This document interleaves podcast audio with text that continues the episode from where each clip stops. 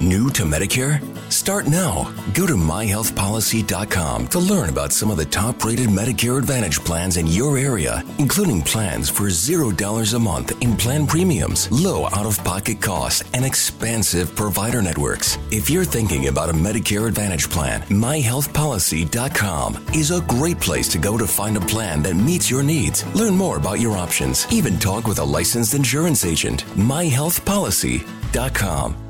New to Medicare? Go to myhealthpolicy.com. With myhealthpolicy.com, you can compare plans from some of the nation's top insurers. Start now to find a plan and apply online. myhealthpolicy.com makes it easy to find a Medicare Advantage plan in your area, including plans for $0 a month in plan premiums, low out of pocket costs, and expansive provider networks. My decision, my Medicare. myhealthpolicy.com. Oh.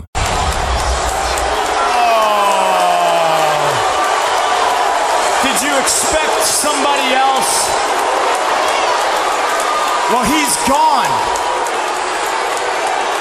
So, like a junkie waiting for his or her next fix, I suggest you all soak this up while you can because this is the last time you will ever see a trace of Jeff Hardy here on Friday Night SmackDown ever again.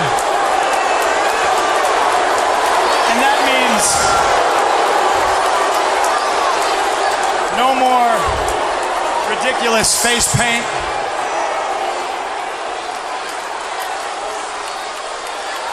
That means no more stupid armbands.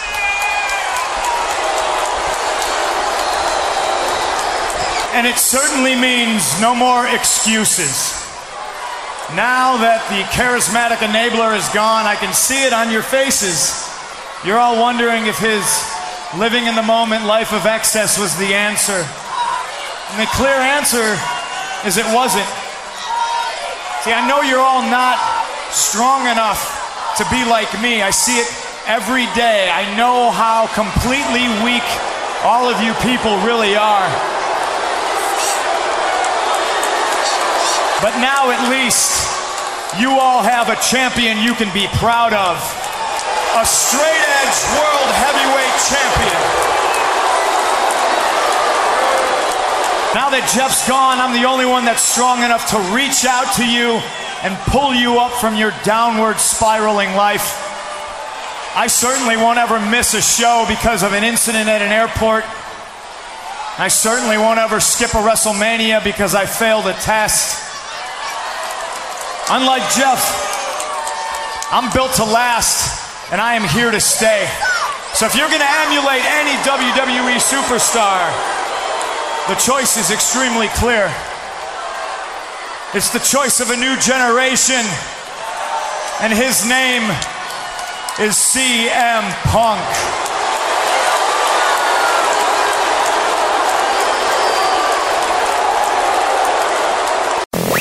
CM Punk 2009. We'll get into the full promo later, but man, did he troll the fans that night. You know, I don't like excessive camera shots into the crowd, but going back and watching that, look at all of the women and the children, like with anger, like real, real, real deep anger on their faces. I mean, there was like 50,000 Miz girls in the crowd that were all angry because CM Punk came out with uh, Jeff Hardy's music, dressed as Jeff Hardy, ink like Jeff Hardy, mannerisms. Everybody thought it was Jeff Hardy for a few moments. And then the scathing promo that followed. Oof, boy. And you know, before we go any further, I got to throw this out there. I'm not in any way, shape, or form making any allegations, not making any accusations. I'm just throwing it out there. You follow entertainment, sports, politics you see politicians who are the most vocal against corruption and then they ultimately are busted for corruption themselves. You have entertainers, male entertainers, who are the most outspoken against abuse towards women, and then they get busted for abuse towards women. You have athletes in sports who are very outspoken against the use of steroids, and then they get busted for using steroids themselves. Do you ever think, in the back of your mind, that one day we may find out that CM Punk wasn't as much straight edge as we thought he was. Again, not accusing, not alleging, I always thought in the back of my mind, you know, the, the rigor of his work and everything, you kind of feel like, you know, there's nothing wrong with a little bit of aid here and there. But just figured I'd throw it out there. What's up, everyone? Episode 36, This Week in Wrestling History. I am Don Tony, as always. This week, we cover the period of September 4th through September 10th. Boy, do we have a lot of audio clips to share this week. You know, not your 20, 30 minute clips like in the past, but I would say probably 20 clips that are like five minutes, seven minutes, three minutes, eight minutes. I think the longest clip talks about Jerry King Lawler's heart attack because that did happen this week in history. But when we get to that, we'll cover it. Let's get right into it, shall we? 1980, Giant Baba defeats Harley Race to win the NWA World Heavyweight title. And if you've been following the show throughout the year, you get to realize that other than Harley Race and Ric Flair having long title reigns uh, around this era, you know, anyone else that won a title lost it almost immediately. And it's no different for Giant Baba. He had the title less than one week because this same week in wrestling history, Giant Baba lost the belt back to Harley Race. This same week, 1980, the Wild Samoans defeated Tony Garea and Rene Goulet to win the vacated WWWF tag titles. If you remember, not too long ago, we covered the showdown at Shea, the WWF event where Bob Backlund and Pedro Morales defeated the Samoans for the tag titles. And because Backlund was the heavyweight champ, he had to relinquish the tag titles. It became vacant. They finally filled the vacancy. This week in 80, you had your new tag champs, which were the Wild Samoans. They got them back. So there you go. 1984. You know, we've been talking in recent episodes as far as WWF invading TBS in 1984. Black Friday, Black Saturday, whatever the fuck it was. Well, it was this week in 84 that fans tuned into TBS and they got the intro to Championship Wrestling from Georgia. WWF was no longer invading TBS. It was now back in the possession of Georgia Championship Wrestling, and fans were elated. I remember as a kid tuning into TBS and finding it a little bit cool and surreal that WWF was on. I honestly don't remember tuning into this particular week and seeing Georgia Championship Wrestling back on. I honestly will tell you, I don't remember that. But it was an important moment. Uh, you know, fans were in an uproar with WWF. And, you know, you go back and you look at the episodes, they weren't all that great. I mean, look, I've been a diehard WWF fan since a kid. Sure, the product isn't as good as it used to be, but still, at that time, as a very, very young kid and just a wrestling fan and loving everything you see, I even thought those episodes at the time were, in some cases, the drizzling shits. Plus, you got to understand, I always watched wrestling on Saturday night, Saturday morning. Sometimes you get it on Telemundo. I don't know if it was Telemundo at that time, but, you know, so you got TBS and it didn't feel like you got anything really different. So, 1987, WWF holds their King of the Ring. And, um, you know, if anybody follows websites, you know, this is another clear case of people not checking their history. How many of you that visit websites that saw this King of the Ring from 1987 where Randy Savage won? Randy Savage won the King of the Ring 1987 in the finals. He defeated King Kong Bundy. And how many times have you read places that this was the birth of the Macho King? That is so untrue and wrong. The fact is, Macho Man Randy Savage did not become Macho King until 1989, and he didn't even win King of the Ring in 89 to become Macho King. He actually defeated King Duggan who was crowned king because he beat King Haku. So it's just, it's really sad. I mean, it really is. I mean, I when we get into a title change later on, I saw a bunch of places because I do a lot of research as well, and I do go on other websites. I see comparison, and I check, and I confirm, and I this and that. But that's where you know you put in your own work. And there was a title change earlier, and I was like, wait a minute, did you like forget what transpired right after this title change? So it's pretty sad. But anyway, um, if you're just curious as far as some of the matches from the 87 King of the Ring, because this was the early days of King of the Ring. First round match results Haku over Brutus Beefcake, Rick Martel over Dan Spivey, King Kong Bundy over the one man gang, SD Jones over Sika, go fucking figure, Danny Davis over Tito Santana. Then you had Jim Brunzell over Ron Bass and Randy Savage over Nikolai Volkov. Uh, a non tournament match, Junkyard Dog over Tama. Quarterfinals, Rick Martel fought Haku to a 15 minute time limit draw. As a result, they are both eliminated to the next round. King Kong Bundy, who defeated SD Jones, gets a bye as a result. Danny Davis over the Junkyard Dog, go fucking figure. Randy Savage over Jim Brunzell, which leads us to the semifinals. Randy Savage over Danny Davis. Remember, King Kong Bundy did not have an opponent because Martel and Haku were eliminated. And in the finals, you have Randy Savage defeating King Kong Bundy. So there you go. 1990, Kevin Nash makes his pro wrestling debut. Took place for WCW Clash of the Champions 12 in Asheville, North Carolina. If you've never seen this gimmick, do a Google image search. He was part of the Master Blasters. He was Master Blaster Steel. He teamed up with Master Blaster Iron. They defeated Brad Armstrong and Tim Horner.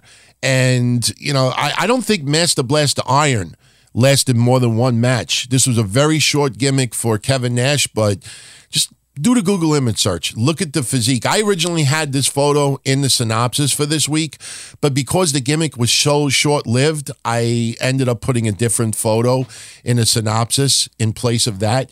But if you just want to see Kevin Nash's physique in 1990, I think it'll fucking blow you away. I mean, he's always been in great physical condition um, in latter years as well. I mean, after the Magic Mike stuff, I mean, you'd see what shape he's in. He's phenomenal. But go look in 1990. Other matches on Clash of Champions, and we do have an audio clip in a moment. The Southern Boys, Steve Armstrong and Tracy Smothers over the Freebirds. Uh, Mike Rotundo over Buddy Landel. The Master Blasters, as I said earlier, defeated Brent Armstrong and Tim Horner. Nasty Boys over Jackie Fulton and Terry Taylor. Tommy Rich over Wild Bill Irwin. Susan Sexton over Bambi. The Steiners over Maximum Overdrive, which was Tim Hunt and Jeff Warner. Stan Hansen over Tom Zink. Lex Luger over Ric Flair by DQ to retain the NWA U.S. Championship. And in the main event for the NWA World Heavyweight title, you remember a couple of weeks ago, the Black Scorpion, we played the audio. Sting, 1986, Sting. Ooh. Well, now Sting finally wrestles the Black Scorpion, so he thinks. He's in the ring. The Black Scorpion is in the ring. And, you know, when you follow this storyline, you realize how corny it is, especially when you pay attention of the physiques the difference of physiques of the Black Scorpions. And obviously, the only way you could get around that is you had to keep making it look like that the Black Scorpion was trolling Sting. Just when Sting thought he was in the ring with the Black Scorpion, it really wasn't the Black Scorpion, it was a different Black Scorpion. But the funny thing about it is, how do you know who's the real Black Scorpion and who's not the real Black Scorpion? You know? So when you listen to the commentators over the months and they're saying, that's the real Black Scorpion, how the fuck do you know? How the fuck do you know, really?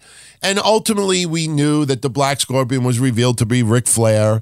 And, you know, it was what it was. But still, at this point, Sting is defending the NWA World Heavyweight Champion against the Black Scorpion. This is Clash of Champions. It was.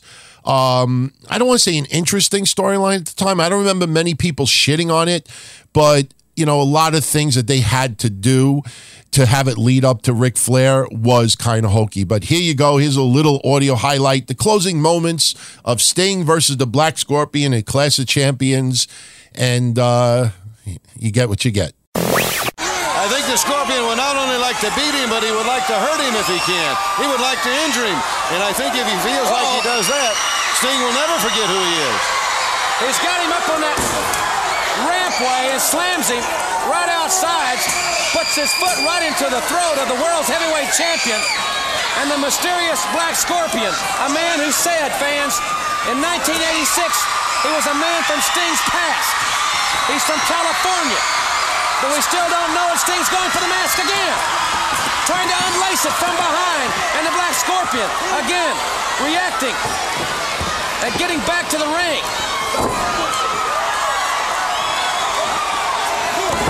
Kick by the champion. And the champion's got him reeling now. Sting and his Earth Patrol his kids for ecology. I'm sure they're watching by the thousands as he cheers that Tarzan-like yell, and it automatically stimulates a reaction from the fans. He may be near to unmasking him now.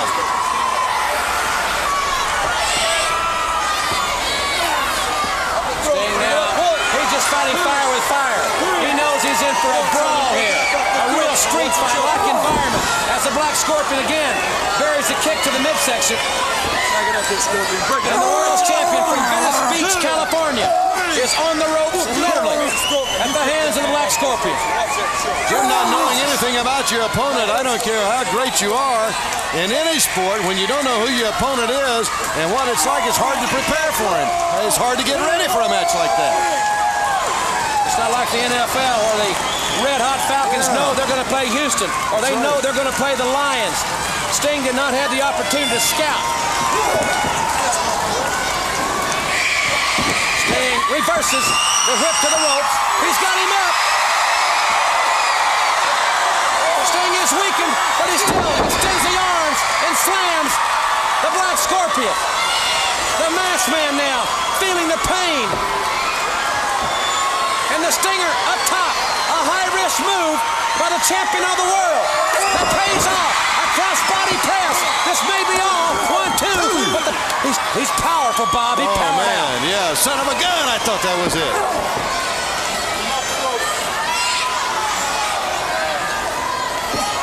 Snapmare by the masked man. Drops a knee right to the throat area. In the chest. One, two. The championship of the world. The undisputed heavyweight championship. Anybody can have a belt made with world champion, but none of them can say that their champion dates back to 1905, and that's what the NWA can That's say. right. A number of great athletes have worn that championship belt too, Jim, down through the years. A lot of regional champions, only one world champ. He's the guy with the pink boots on, the black tights, and just clothesline, the black scorpion. Intensity in Sting's face. Here comes that Stinger. He got it! The end may be near. Lateral cross, one, two. He got it! Got it! Now they're going to take the mask off. Yes, sir. Let's find out who the Black Scorpion is, Right, Jim, at this point, he's so he's going to unmask. Sting says, take it off. Let's see who you are, guy. He's going for the laces. We're going to find out right here. He won the match with a stinger. He's got another mask on. He's got another mask on. What the heck is that? He said if he lost. Wait a minute, Jim. What's that coming down the ramp? Look, Bob, look at the back. In the back back there. What? i- Hey, look at Sting. Look at Jim. Who is that? What is that? My God, th- That- that's the score. that's the Black Scorpion. That's the Black scorpion. Who in the heck was he wrestling? Who was the man that Look at Sting. He's stunned. total astonishment by the champion of the world? Is that the Black Scorpion? The Black. I thought he was wrestling. Yeah. There's the Black Scorpion on the rampway. What is going on here? And look at the stare down. And Jim, we're just as stunned. Everybody in the arena is just as stunned as Sting is. Sting just had one heck of a match. He won the match to retain the world title. But there is the Black Scorpion. The Black Scorpion has sent a mercenary. He's playing mind games with the heavyweight champion of the world. Boy, he's a pro at playing mind games. That much is for sure. Fans, we're going to be back. We still got time. I'm going to talk to Sting. Don't go away. We'll be right back on TBS. And we're back here live, ladies and gentlemen, from Asheville. I think we can all say congratulations to the Stinger for retaining the World's Heavyweight Championship. However, it was a great match. Quite obviously, by the looks of the man that was on the, the rampway, you did not beat the Black Scorpion in the ring. The guy on the rampway has to be the Black Scorpion. What's going on? What kind of mind game is this man attempting to play? Bro, I say I feel about the same way I did just going into this match. I came here to accomplish something. I did not accomplish it. Still don't know who he is. I don't know why he wants me. I don't know why he can't just fight me man to man, take his mask off or whatever it is, just get down and dirty in the middle of the ring. I don't know what his deal is. I know that you have looked at the videotape of his interviews time and time again. He says 1986 is the key year. California is the state. You started wrestling in 86. We know you're from California. Wait just a second. We may not get to the bottom of this now. Here comes Sid Vicious. Now wait just a second. Now let me tell you something, Sting. You think you got some problems with the Black Scorpion? I'm the man you've got problems with because I want that. Sorry for the interruption, champ. Sid, I got enough on my mind as it is, just trying to figure out who the Black Scorpion is, okay? If you want a championship match against me, talk to the championship committee. I got nothing against it, but right now I'm thinking nothing but Black Scorpion until I find out who he is. Thanks, Sting. I said I'm talking to you, Sting. Hey, Vicious, look out from behind. Sid Vicious is attacking Sting Bob. Sid Vicious from the high, attacking Sting, hitting him now with a championship belt. The Sting had his back to him. Have you lost your mind? Shut up, Jim Ross. I want you people to know something. I'm gonna be the next world champion because Sid Vicious in the coming weeks, we will play some other highlights with this storyline. It'll come to a very quick conclusion, but I can tell you, man, back then we all thought it was Ultimate Warrior. From what you knew from Sting in 86 in California, this, this, and that, I mean, you couldn't help but to think that. You know, we knew also that Warrior was contracted to WWF, so we were like really confused. But when this match took place, the first thing that we all noticed was that don't look like the Ultimate Warrior's physique. I mean, Al Perez had a decent physique. I mean, I'm not taking any, anything away from him. But the way that they pushed this and everybody thought it was the Warrior, and then to have Al Perez under a mask in the ring, you know, eh. Anyway, let's go to 1991. This was a very big week for the WWF. You know, they did a series of tapings that would stretch about four to six weeks on TV, but a lot of things went down this week in 1991, uh, especially for the WWF. First off, um, the NWA promotion finally strips Ric Flair of the World Heavyweight Championship. Now, Ric Flair did have the title in his possession. He wanted his deposit refunded. He did not get it. So obviously, he kept that belt for a while. It went to court. That's why things got pixelated and all that other shit. But as far as him being officially the world heavyweight champion, that was done this week in 91.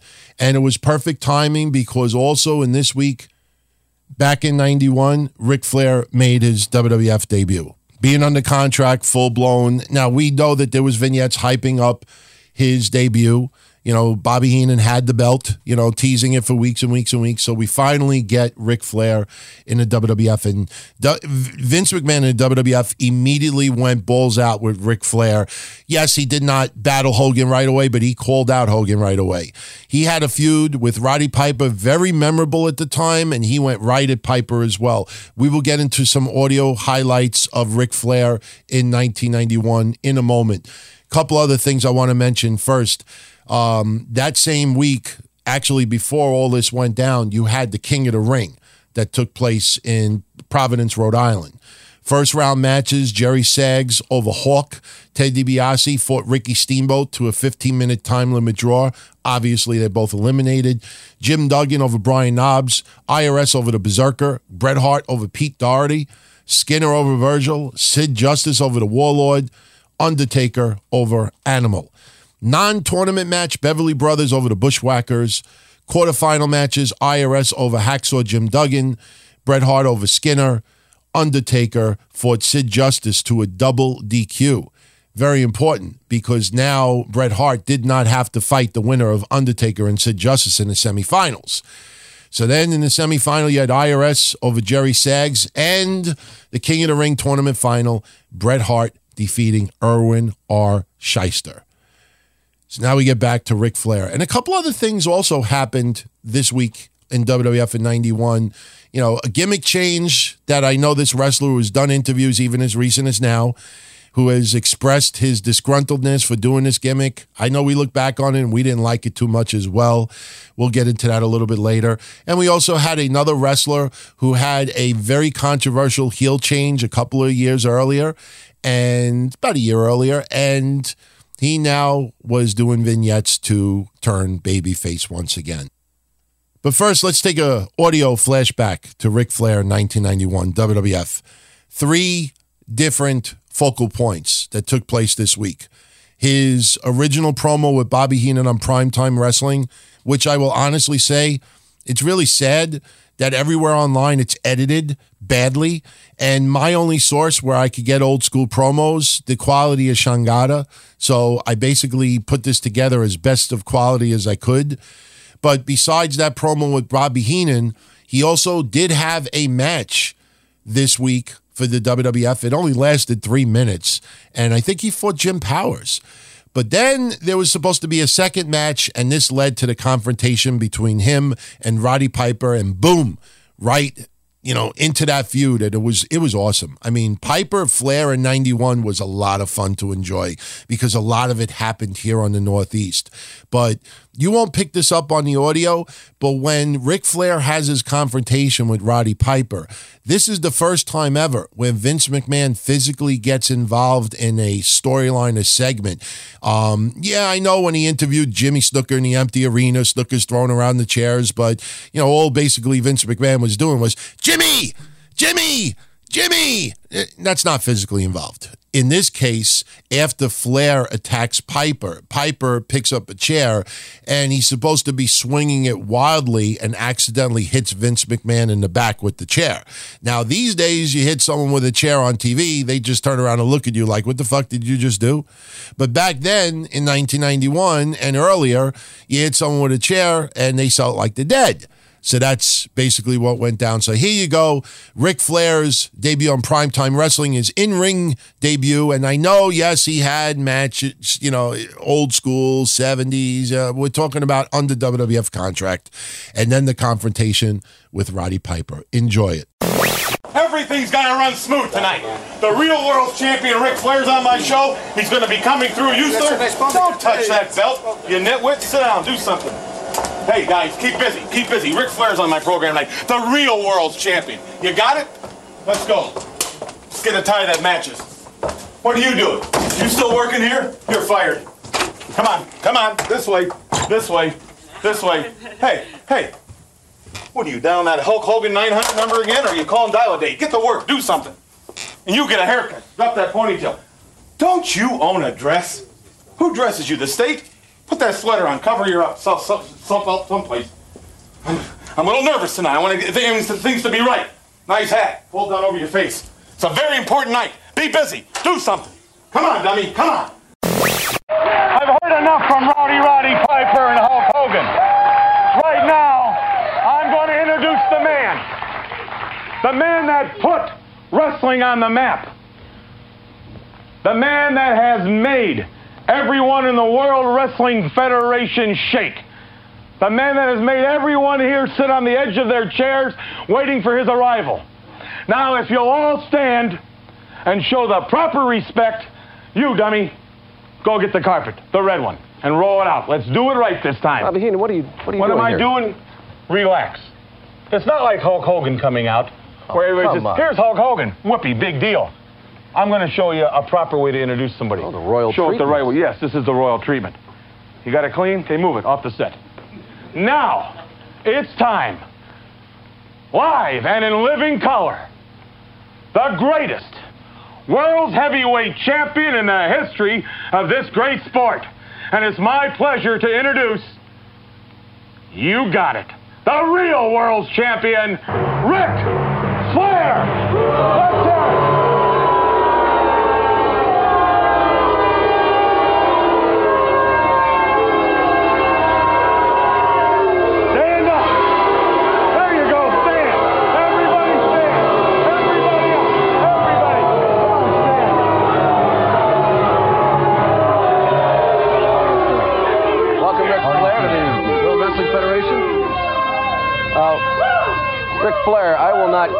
The fact that you are known to be one of the greatest wrestlers in the world.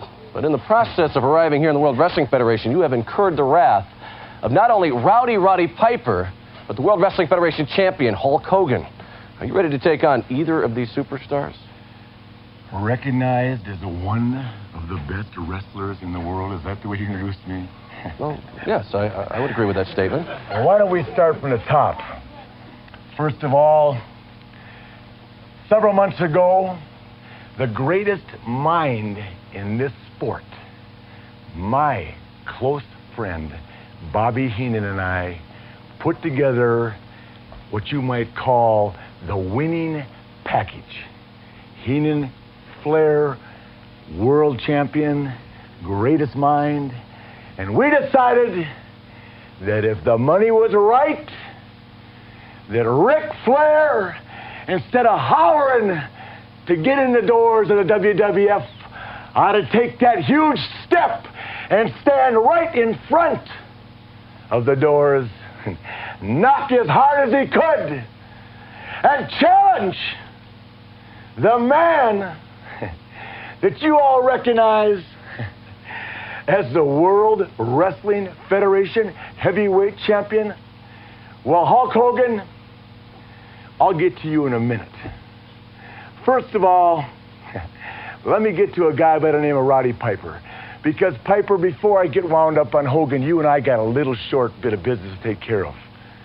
In my absence, the greatest mind in our sport brought my World Heavyweight Championship trophy out on national television. Not to be braggadocious, not to show off, but merely to let the world know that the real world's heavyweight champion was going to be coming to the WWF. Well, lo and behold, did you think it wasn't going to happen? Did you think the greatest mind in this sport would walk out here with $75,000 worth of pure gold and blow smoke? Well, if you did, you were wrong. So, Roddy Piper, when you took off those earphones and walked from behind that desk with your cute little skirt on and walked over and spit on this and grabbed him, you put yourself in permanent retirement because now, Piper, you got to wrestle the real world heavyweight champion. And if you're honest with yourself, you know, Piper, you know, Piper, what the real deal is all about. What are you going to do the first time you see Mr. Piper? What? Right across the face. I'm going to hit you so hard, Piper, your skirt's going to fall to your ankles. and then what are you going to do? Who are you going to spit on laying on your back, Hot Rod? Now. Excuse me, Eric. I think you should mention about how many times, how many years you challenged Hulk Hogan. Unanswered. For 10 years, it's been two names Hogan and Flair. Hogan, the WWF champion, Ric Flair, the world, the real world heavyweight champion. Well, now. They don't know any better. They will. Now, let's bring this down to something that Hogan will have to understand. You don't ignore this. My name's Ric Flair, and I'm to burst that bubble, big man. And henceforth, big man, Hogan, wherever you walk, in any major airport, in any department store, in any hotel lobby, the question is to be in your face from everyone. Can you beat Ric Flair? You're to have to wrestle him, Hulk. I mean, Hulk, you're our hero. You're the man. And Hogan, that's where you're going to have to look inside. You're going to have to say to yourself, well, yeah, am I? I don't know. Well, I know. I'm Ric Flair, and I'm the real world champion. I know. How about that, brain? I guess what I'm saying is, Hogan, put up or shut up. Hulkster, another starring role in Suburban Commando. What do you mean? Wait, wait for what? I want to make sure she gets the introduction right. Don't, don't blow it. Listen, listen now. She says anything wrong, I'll slap those false teeth right out of her mouth. Self-proclaimed. She got it right. No, she got it wrong. exactly right. That bimbo did it wrong. Self-proclaimed, yes. No, it doesn't matter. She's fired.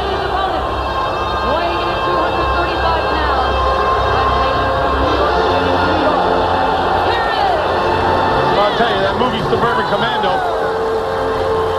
They I want you didn't want to talk about Suburban Commando. I want you want to talk about the real world champion. Well, they wanted Flair to be to do the part Hogan did in the movie. He turned it down because he wanted to defend the title. Shows you what a champion he is. Thumbs down for the self-proclaimed champion. I'm not denying the man's ability, Brian. Show the belt, ref. Show it, stupid. There you go. Now you watch how smooth this man is. Sit back, kiddies. You're going to learn something. Hogan, come on out from behind the sofa. You're looking at Ric Flair, the real world's champion. Side headlock by Jimmy Powers. Look at this, huh? Nice shoulder block by the youngster. That's okay. Just watch. I'm, I am watching. Oh, by the way, you better listen. I got a little surprise for everybody. Earlier on, we had a chance to look at that gaudy piece of metal. I'm Ric Flair, and I'm the real world's heavyweight champion. Here in the WWF to take on anybody that doesn't believe it. That goes for you, Piper, and especially you, Hulk Hogan. He, he picked on the two baddest guys here, Brain. And don't forget this Monday night, my guest on primetime, not only the Warlord Slick and the Nasty Boys, but Rowdy Roddy Piper. And I'm going to ask him what it feels like to get worked over by the real world champion, Ric Flair. You mean to get blindsided, don't you? Worked over, blindsided, doesn't matter. There it is, the figure Oh, four. slapped it on. Ring the bell, ring the bell. The patented figure four leg lock of Ric Flair. Youngster didn't waste any time and quit. Get it right, McGirt.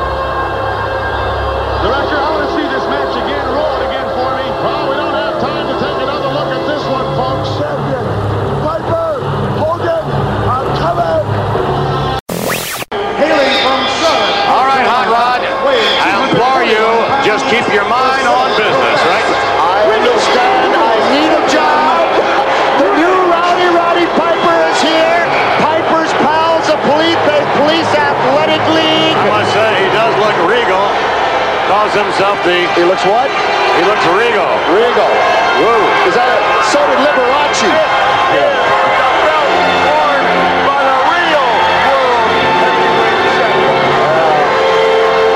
Oh, wait a minute.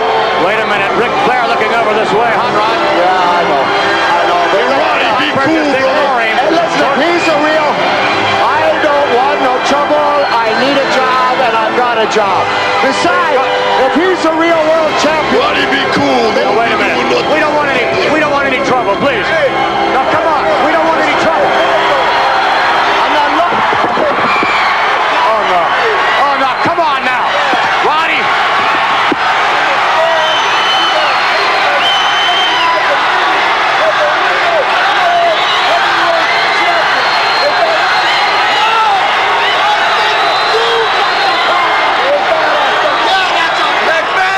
Yeah. You got a problem? I see. Come and meet you. I see the belt. There's nothing wrong with it. Oh no! Oh, no! Flair now! Flair pulling the chair now. Piper's chair trying to throw it on top of Ric Flair on the chair in his head. Flair now kicking away. Ric Flair, who calls himself the real world champion. Macho Man Randy Savage better stay out of this. He's on probation. Flair now with a chair. He's gonna nail him.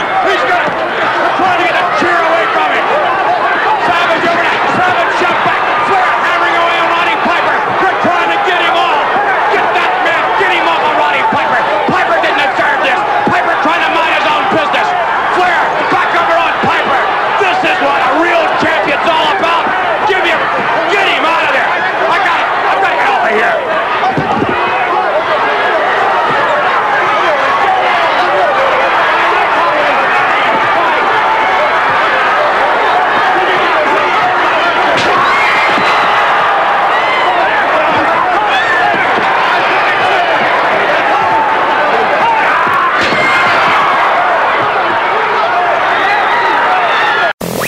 Two other audio clips to share with you from 1991. Two noteworthy things that went down this week as well. Sergeant Slaughter, you know, turning heel, having a very controversial heel turn, especially when you think of Iraqi freedom and everything like that at that time. Well, it was this week that they started filming and airing the vignettes of Sergeant Slaughter telling us that he wants his country back. There's only one lady in my life, and her name is Liberty. For over a century, she stood as the gateway to America, the beacon of hope, and the light of freedom. She was here for the tired. She was here for the poor. She was here for the huddled masses who yearn to breathe free. And now she's here for me because I, Sergeant Slaughter, know what it's like to be without friends. I know what it's like to be without my family. And I know what it's like to be without a country. So I swear to you, in her name, I will help carry the torch for everything this great country stands for. And in the shadow of liberty, I say to you, I want my country back. And he would get his country back. Babyface, and the rest is history. We also had a gimmick change this week in 91. Tito Santana. And if you listen or watch any of his interviews over the years, he will tell you he did not like the El Matador gimmick. It was corny because, you know, Ricky Steamboat, they called him the Dragon. You know, Kerry Von Erich, they called him the Texas Tornado. I mean, once in a while they would name drop, you know, their actual names. But even with Tito Santana, you know, El Matador, I mean, it was just, we were in the phase of all these corny gimmicks. And um, some made the best of it and some did not. And here is the vignette that we got this week in 91. I apologize, a little bit of static in the background. I filtered most of it out. But because this was not a popular gimmick and these vignettes were not good either, you know, not a lot of places, you know, concentrate on putting these clips online. So here is Tito Santana turning into El Matador, 1991 this week. In order to excel to the heights I wish to attain in the World Wrestling Federation, I know there is something I must do. I must return to my native land. I must stand before my peers. I must look into the eye of the bull. I must come as close as possible to the menacing wreck of horns. I must know the thrill of the charge of the 2,000 pound beast. I must hear the adulation of my fans. I will become the very best I can be in the World Wrestling Federation. I will become El Matador. Arriba, let's do it. Ah, let's not do this. that was not good at all, but eh, what are you going to do? 1995, WCW, first ever episode of Monday Nitro. You know, we've been hyping this up the last couple of weeks. You know, it's interesting because on next week's episode, we have the debut of Sabu in WCW. I think a lot of people forget that week two of Monday Nitro, they have Sabu on TV. And he was this phenomenon in ECW in Japan in the indie circuit. But that's next week. We'll get into that next week. So this week in 1995, we have, and I still remember it in my ears, the debut edition of WCW Monday Nitro, blah, blah, blah, blah, blah. I tell you, you know, yes, it took place in the mall, but I enjoyed it. I remember watching this live on TV, and I thought it was fucking great. It was at the Mall of America. And, you know, you remember too, we talked about three months ago or so that they were going to have a Hulk Hogan restaurant in the Mall of America, Pastamania. So not only was this event scheduled to take place in Mall of America because of Monday Nitro, they were also doing this to make it the official launch of Pastamania, Hulk Hogan's new restaurant. But, you know, at this time, this was pretty much a short show, and there was only a couple of matches. The dark match had the American males over Bunkhouse Buck and Dick Slater. The official card itself for Nitro, Flying Brian over Jushin Thunder Liger, which was a great match. Sting over Ric Flair by DQ. And in the main event, Hulk Hogan defeated Big Bubba Rogers to retain the WCW heavyweight title. Big Bubba Rogers was the big boss man, for those that don't know. But what was very controversial as well is the debut of Lex Luger, the surprise debut of Lex Luger in WCW. I shouldn't say debut, his return, because he obviously wrestled for WCW NWA before. But, you know, remember, right around the July 4th holiday in 1993, you had him body slamming Yokozuna. You had the Lex Express. Last week, unfortunately, in 93, that all came to a head and Lex Luger did not get the heavyweight title. Well, that was 1993. We're now 1995. So Lex Luger was in the WWF for two additional years leading up to now. But a lot of people, including myself, had no idea that Lex Luger was done with the WWF. And if you listen to interviews over the years, Lex Luger has said that he wishes that he would have handled, you know, the end of his contract with WWF a little bit different. But you know, that is time gone by and nothing you could do about it now. So here is the closing moments of Hulk Hogan versus Big Bubba Rogers on the first ever edition of Monday Nitro. And this leads into Lex Luger's return promo. You listen to the crowd, they were really behind Lex Luger. I mean, Lex Luger was very, very popular. I know some people never really got into his wrestling ability and this, this, and that, and he was a lot of fluff, but no, he actually had a big fan following back then. He had a following, you know, five, six years earlier than this. But still, it was very, very um, surreal to see Lex Luger just make that surprise jump. And that would be the, you know, I, look, some people think Medusa throwing the title in the trash and, you know, WCW revealing results was the start of Monday Night War.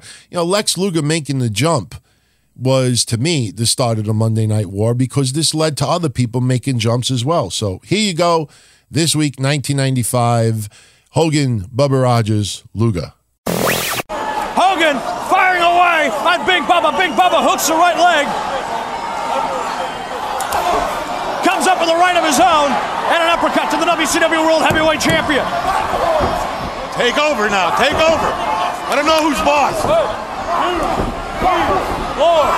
Bubba with knee lifts in the midsection. Hogan's in trouble. Big trouble. Looks like the Bears. Let me ask you a question, Bobby Hernia. Is this not the best action you have ever seen on wrestling on television? You've never been out with the Kowalski twins, have you? Big Bubba now taking the World Heavyweight Champion into the corner, bounces his head off that top turnbuckle. Hogan's in a lot of trouble because this big man is going to split. That away, Hogan. It was luck. That was luck there. Hogan fires away with right hands, coming off the ropes. Oh! This could be it. This could be it. Side slam. Don't waste any time. Go for it. One, two, and a kick out by the World Heavyweight Champion. He will not be denied. Hulk Hogan will not be denied. Oh, I've seen this happen before. He hears the human eyes. He gets that red and yellow going in his veins. He hears them screaming and yelling, and there it is. He puts the brakes on. Hulkamania's alive. Nothing can hurt that man. It's amazing. That's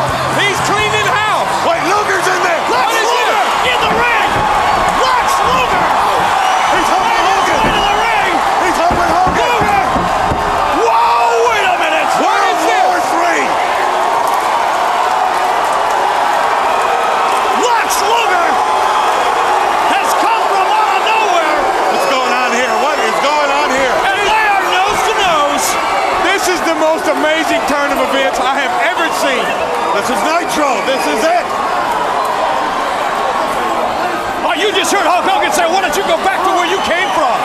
What? Well, you said it was going to be explosive, Bischoff. You said things were going to happen every Monday night, and it's happening. Looks like Randy Savage and Sting are trying to uh, arbitrate something here. Negotiate some peace. There will be some repercussions come from this.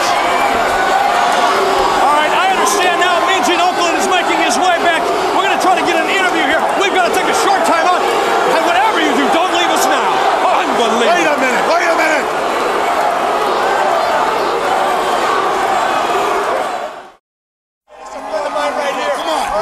All right, we're to sort all of this out here at the Mall of America on the premiere edition. I don't know what's going on, Hulk Hogan. What are you doing here, Luger? You got no business in my backyard, Luger. Well, let me tell you why I'm here. I'll make it clear right up front. I'm here for one reason and one reason only. People say that you're the number one wrestler in the world today. You wear that WCW belt around your waist. And you know what? That makes you the only world's heavyweight champion. And I'm here to take that belt. That's why I'm here. Let me tell you something, Luger. Second, before you jump the gun, hold on just one second and let me finish. Then you'll have your piece. Just let me finish. I've been down the same roads as you. I've been where you've been. I've beaten the same people you've beaten. I am sick and tired of playing around with kids. I'm here to get it on with the big boys, and that means you. And I don't care whether it's next month, next year, or five Hold years from now. I'm gonna get my shot. You see this, brother? This is the WCW heavyweight title, brother. I'm the champion, and that's the way it's gonna stay forever and a day. I know where you've been, brother. You've been playing games. I'm gonna have to give you your due, brother. I know when you started and how long you've been at it, brother. But when you come in the WCW, when you get in Hulk Hogan's face, brother, there's thousands of Hulkamaniacs, brother, that are gonna stand behind me each and every bit of the way, Luger. So as far as I'm concerned, brother, as great as you may be, you don't have to prove nothing to me, brother. You don't have to wait till next week. You don't have to wait till next month. Just stick that stinky palm ears out, brother. Shake my hand, and I'll put the WCW title on the line next Monday on Monday Nitro right in Miami. I'll put the title, the WCW. got it. You got a deal right now. What about that? I'm hitting a home run.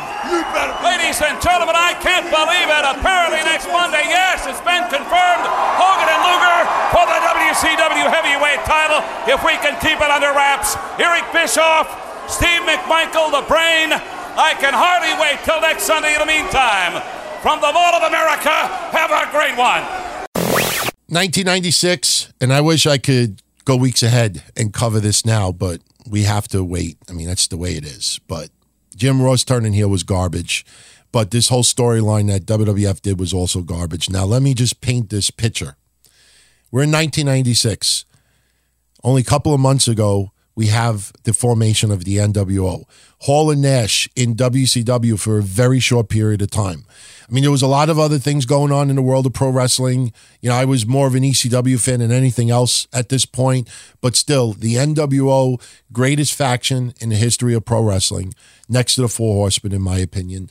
But this was a major, major storyline going on in pro wrestling. So, with that backdrop, we are now this week in 1996. And basically, the first thing that's interesting is that we learn that Shawn Michaels is going to appear in Playgirl magazine. The cover is revealed. The magazine was going on sale that following Monday. I actually have the interview highlights. I don't know if anybody is really interested in hearing them. You can find them online. You know, if you actually read this uh, story behind it, you know, the big look, nobody had for the most part has an issue with homosexuality. I mean you go back to 1996 obviously was more you know in the closet still than what it is now. But at that time, Playgirl magazine was not only uh, viewed by women, but the gay community really, really got into Playgirl magazine. And if you read a lot of reports going back to 1996, what you read over and over again is that Shawn Michaels had no idea that this magazine had such a huge gay following. And, you know, if you remember some of the promos that were done towards Shawn Michaels at that time, you know, some people insinuated that he might be bisexual. I mean, I'm sure a lot of you back then, you know, there was some really wild rumors. And because he appeared in Playgirl magazine. I think this was a big part of it. The interview itself is pretty corny. You know, they, they, what would you expect in a Playboy or Playgirl interview? So again, if you're 18 and over, you want to go read. I mean, the interview is not. You know, I, I don't think there's anything about it that you know someone 16 17 can't read it maybe you know you get your parents you know permission but uh, there's no nudity I mean, he does pose very revealing, but you don't see any, you know, private parts or anything like that. But this was controversial at the time. But that's not what this week's audio clip from 1996 is about. WWF did not air on Monday night that week. They actually had a special Friday night edition of Monday Night Raw. They actually called it Championship Friday Raw. And WWF was returning to Monday night the following week, but this week in 96, they were on Friday night. So now there was a little bit of a teaser earlier in the night on Friday Night Raw. But then towards the main event, Jim Ross, while doing commentating, threw out this breaking news announcement. Welcome back to USA's Championship Friday. Mankind and Paul Bearer together. JR, the thought of it still sickens me. It all happened at SummerSlam during the brutal boiler room brawl when Paul Bearer turned his back on The Undertaker. After six years together, now the unholy alliance of Paul Bearer and Mankind has been formed. And for those of you that don't know, The Undertaker, due to some lingering injuries suffered in the boiler room brawl, had to be hospitalized this week. The Undertaker just released from the hospital today, and we know that The Undertaker is scheduled to compete on Raw this Monday night. Yes, indeed, JR. He'll face the undefeated Salvatore Sincere as Raw returns this Monday at 8.57, 7.57 Central. Mankind here with Alex the Pug Porteau. And JR, was that the scoop you were talking about? Well, no, it's not, Kevin. The, the breaking story we talked about early in the program that I really believe will be the biggest story of the year in the World Wrestling Federation is this. Big Daddy Cool Diesel and the bad guy, Razor Ramon, are on their way back to the World Wrestling Federation. I have that on very good authority from some very reliable sources. Unbelievable news, JR. What a huge story that would be. Mankind and Alex the Pug Porteau doing battle here in the squared circle. Mankind very aggressive, coming off the ropes and drives Porteau down with an elbow. JR, can you repeat that again? I want to make sure I heard you correctly. Well, the, my sources tell me, and they're very reliable sources, I've had them for years, and that is the fact that Big Daddy Cool Diesel and the bad guy Razor Ramon are without a doubt on their way back to the World Wrestling Federation. Wow. So look, we all know now, you know, Diesel was Kane, Dr. Isaac Yankem, and, you know, Razor Ramon was a fake as well. And you've heard the stories of Hall and Nash renegotiating contracts to get more money because WCW actually thought that they were going back to, to Raw and the WWF. I mean, all that is just crazy shit.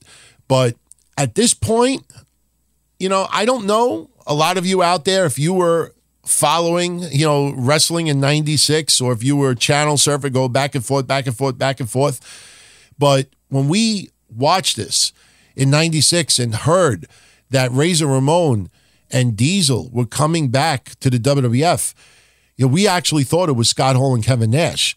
I mean, I, I I'm sure there's you will definitely get this. You will have people that will say, "Oh, I knew it was just gimmicks. I knew that Scott Hall and Kevin Nash weren't coming back, but these are you know because people have to you know try to come across that they're really really smart." No, at that time, we honestly thought that Scott Hall and Kevin Nash were making their return. Now, looking back on it, the more Jim Ross said Razor Ramon and Diesel, Razor Ramon and Diesel, Razor Ramon and Diesel, and never uttered the words Kevin Nash or Scott Hall, maybe, you know, we kind of would have felt a little bit different. Like, oh, wait, you know, did you notice how he's never mentioning Hall and Nash?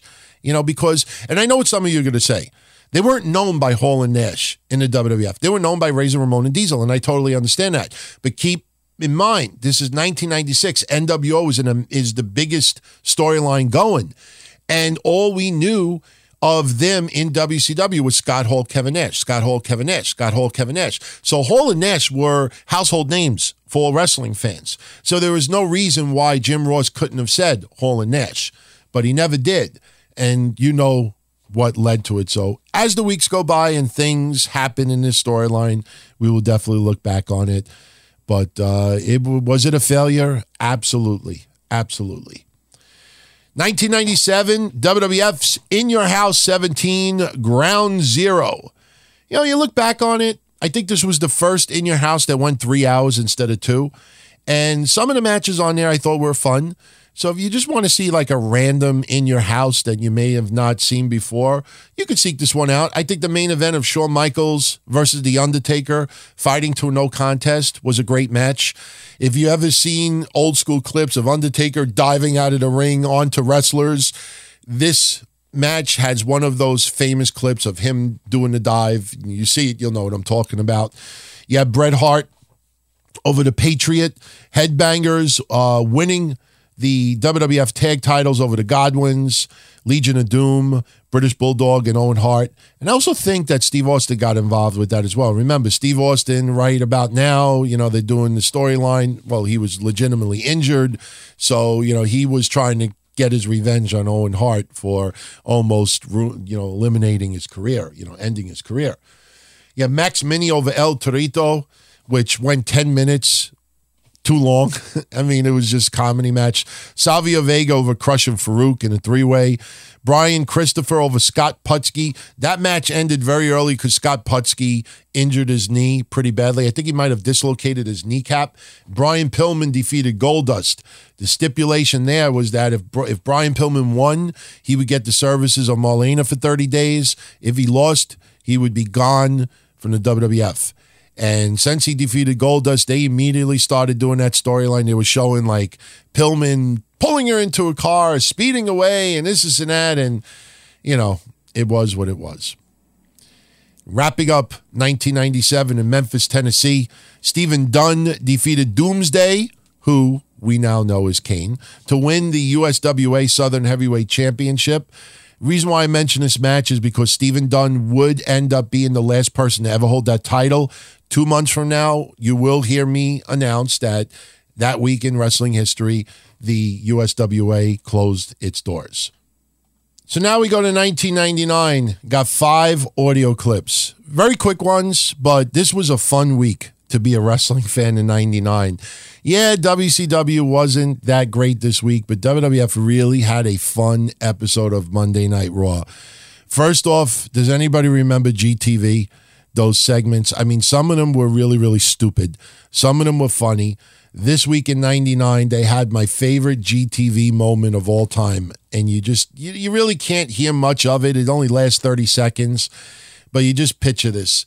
You have Big Show and Val Venis both in a bathroom taking a leak next to each other. And you see the GTV logo in the background. It's a black and white silhouette of the bathroom. And as they're taking a piss, Val Venis looks over at Big Show and says this.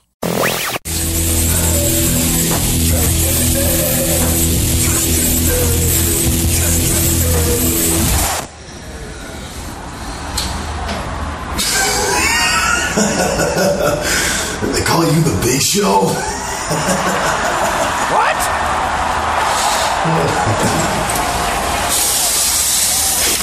oh! Look at him!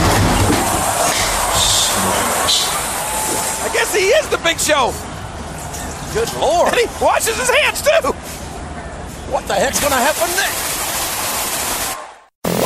I thought it was fucking funny that he was washing his hands too, because you're supposed to wash your hands when you take a piss. But how Jerry Lawler pointed out that he washed his hands also. But that was funny, funny shit.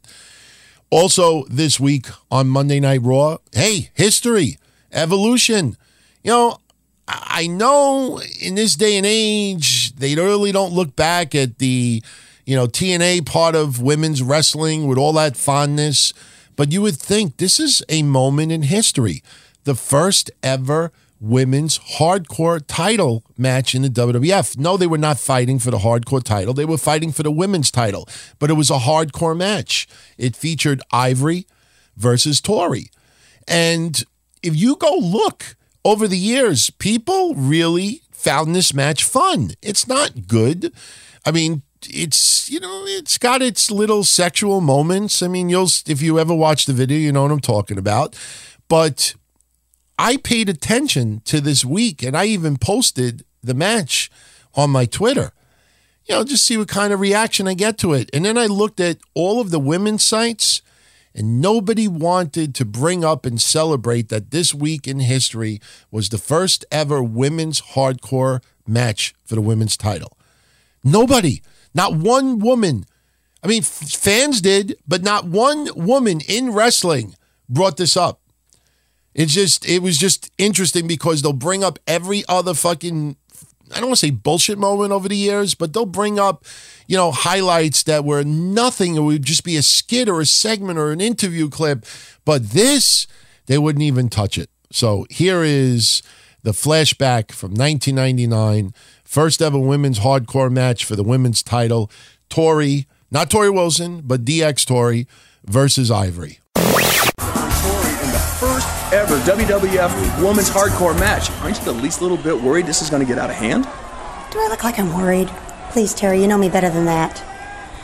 Actually, I'm looking quite forward to rearranging that skank's face against the nearest concrete wall. oh, I can already think of great uh, weapons here. The dressing room, even. That would make some good eye wash, wouldn't it? Really gets the red out, if you know what I mean. Look out! Oh, oh my God! Look Tori! Look at this! Tori attacking Ivory! Tori, that's enough! Come on! Come on! Hey, stop it! And Ivory! Let go! Yes! To separate! Let go! This is hardcore! Women's hardcore! Title match! Get it out! At them! Get her! I can't believe this, King. They're, they're still fighting. Tori and Ivory, the first ever women's hardcore title match. Oh, I couldn't wait for him to get down the bronze panties, but that's the way it started out. That's that's Tori, the challenger. Just stuck Ivory's head in that toilet stool. Oh, and now right into the towel dispenser. This is for the WWF title. Hardcore rules, King. This is history being made here. Look at watch the soap. Ow! Oh! Oh, right in the head. And for the girl who's eternal. Oh my God! What are those? What the oh, hell is going on here? Grass came right over Tori's head. Hey, look at the shower! Get out of there, ref! Jacqueline's naked! Ivory all over now. They're in the shower. Cover. Of a, two, a near fall in the shower. They are. Damn it. I want the referee's job. That shampoo in the eyes. And as you try to. Wait a minute. Ivory's trying to wash Tori's mouth out with soap. Ivory's the one that's been colored. Uh, what's he call her? Skanking up. Oh, watch your top. Watch. About to lose top. Trashy girl, you know. Tori has been blinded by that shampoo or soap in the eyes. King, I've never seen anything like this in my life. I A haven't hardcore, hardcore women's match. I'm almost speechless. Oh, man. Man, these, these two women are just trying to tear each other apart. Oh, How much more will their anatomies take? A lot, I hope. A long time. I hope it goes a long, long time. What do we have here? Oh, we have some boys. That's some what? Hey, I want you to meet my pal Ivory. We're in the meat locker room. Corey and Ivory have fought through that partition into the one of the men's locker rooms. I think Tori has regained the advantage here in this hardcore women's title match. JR, I'm almost speechless. I'm, Here we go. This is. Man, I tell you what, where else but Raw are you going to see anything like this? We're really getting raw here. Look at this nice truck over here.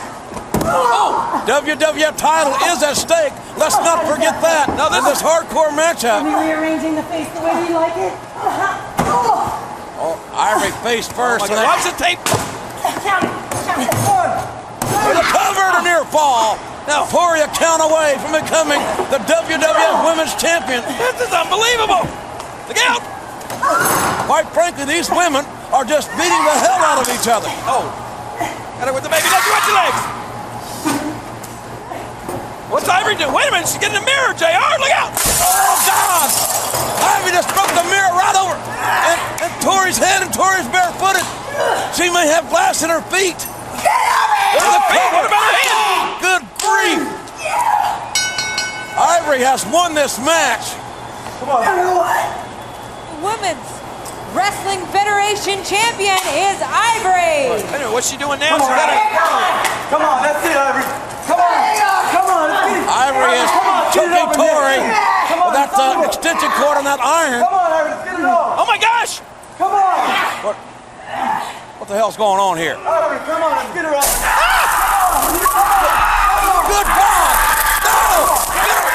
That's a. That was a. I cannot believe that Ivory just burned. Ivory. Oh God Almighty! That's that's hideous.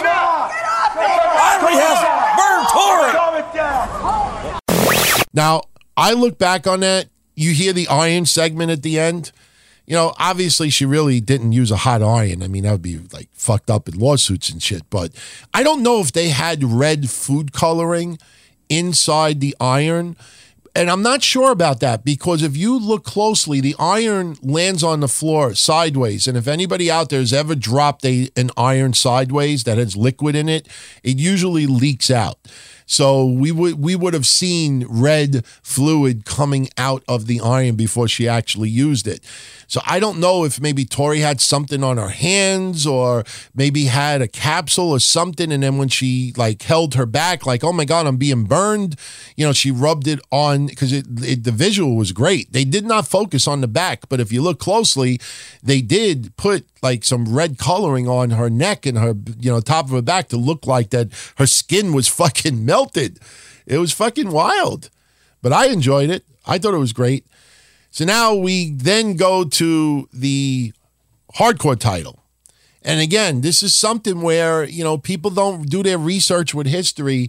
You know, we had the um Big Boss Man who was the hardcore champion and he's throwing out challenges and this, this, and that. And as you will hear, when the way he worded his challenge, you kind of felt like, okay, maybe the British Bulldog is going to make his return to the WWF. The thing was at that time, because British Bulldog was not doing well medically, we had no inclination that he was going to be returning this soon. And unfortunately, you know, he would have issues medically, substance wise, and he would not stick around all that long in the WWF. But it was this week in 99 that British Bulldog made a surprise return. Now, as this match goes down, and again, this is where nobody fucking bothered to like do any research with history. You have Al Snow and Big Show in the midst of their feud. And Al Snow, his, you know, he's, he's flipped his lid. He comes out as Avatar. He comes out as Leif Cassidy. He comes out as this. He's coming out as different gimmicks. So eh, something happens between British Bulldog and Al Snow after this match, which I thought was really fucking stupid. But still, it's, I think, uh, an important part of what went down between Bossman and Bulldog this week in 99.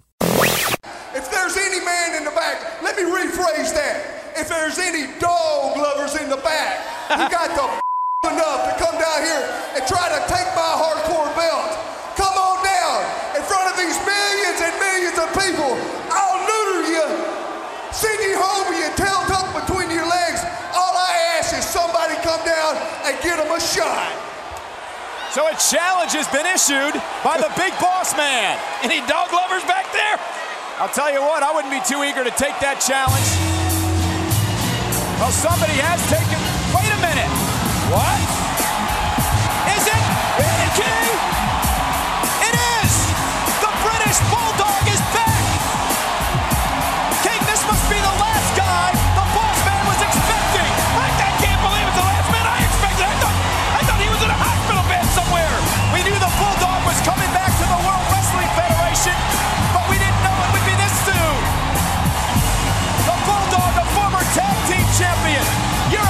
champion and Intercontinental champion is back. They're going to tie it up right now. And here we go now, the Hardcore Championship on the line, and the Bulldog quickly on top of the Big Boss Man. I don't think Boss Man realizes, I know he's got to be in shock right now. He wanted a dog lover, but instead he got a Bulldog.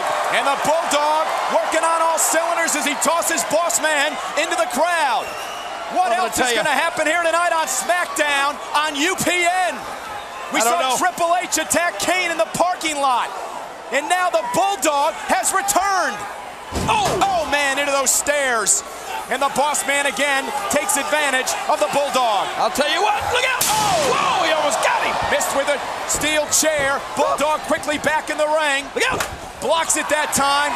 Oh, power by the British Bulldog. He's tenacious, tenacious. When he was with the World Wrestling Federation before, pound for pound, the strongest man in the WWF. He won't stick to the face of the boss man. He's used the boss man's own nightstick on him. Oh, no!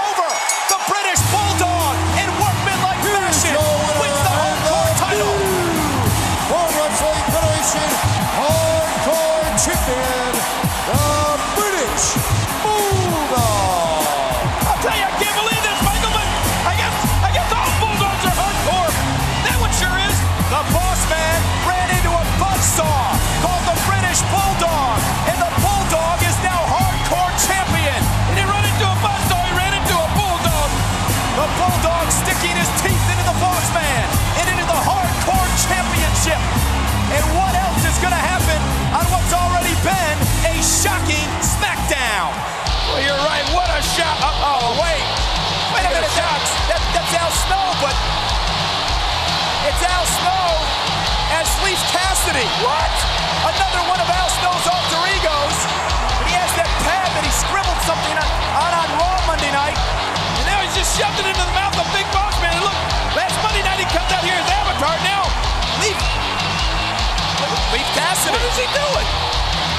Well, Al Snow doesn't have any clue who he is. He's gone off the deep saw him barking like a dog on Raw this past Monday night. He came out dressed as Avatar, and now he's Leif Cassidy. Hey, wait a minute. What is he? I can't believe it. He,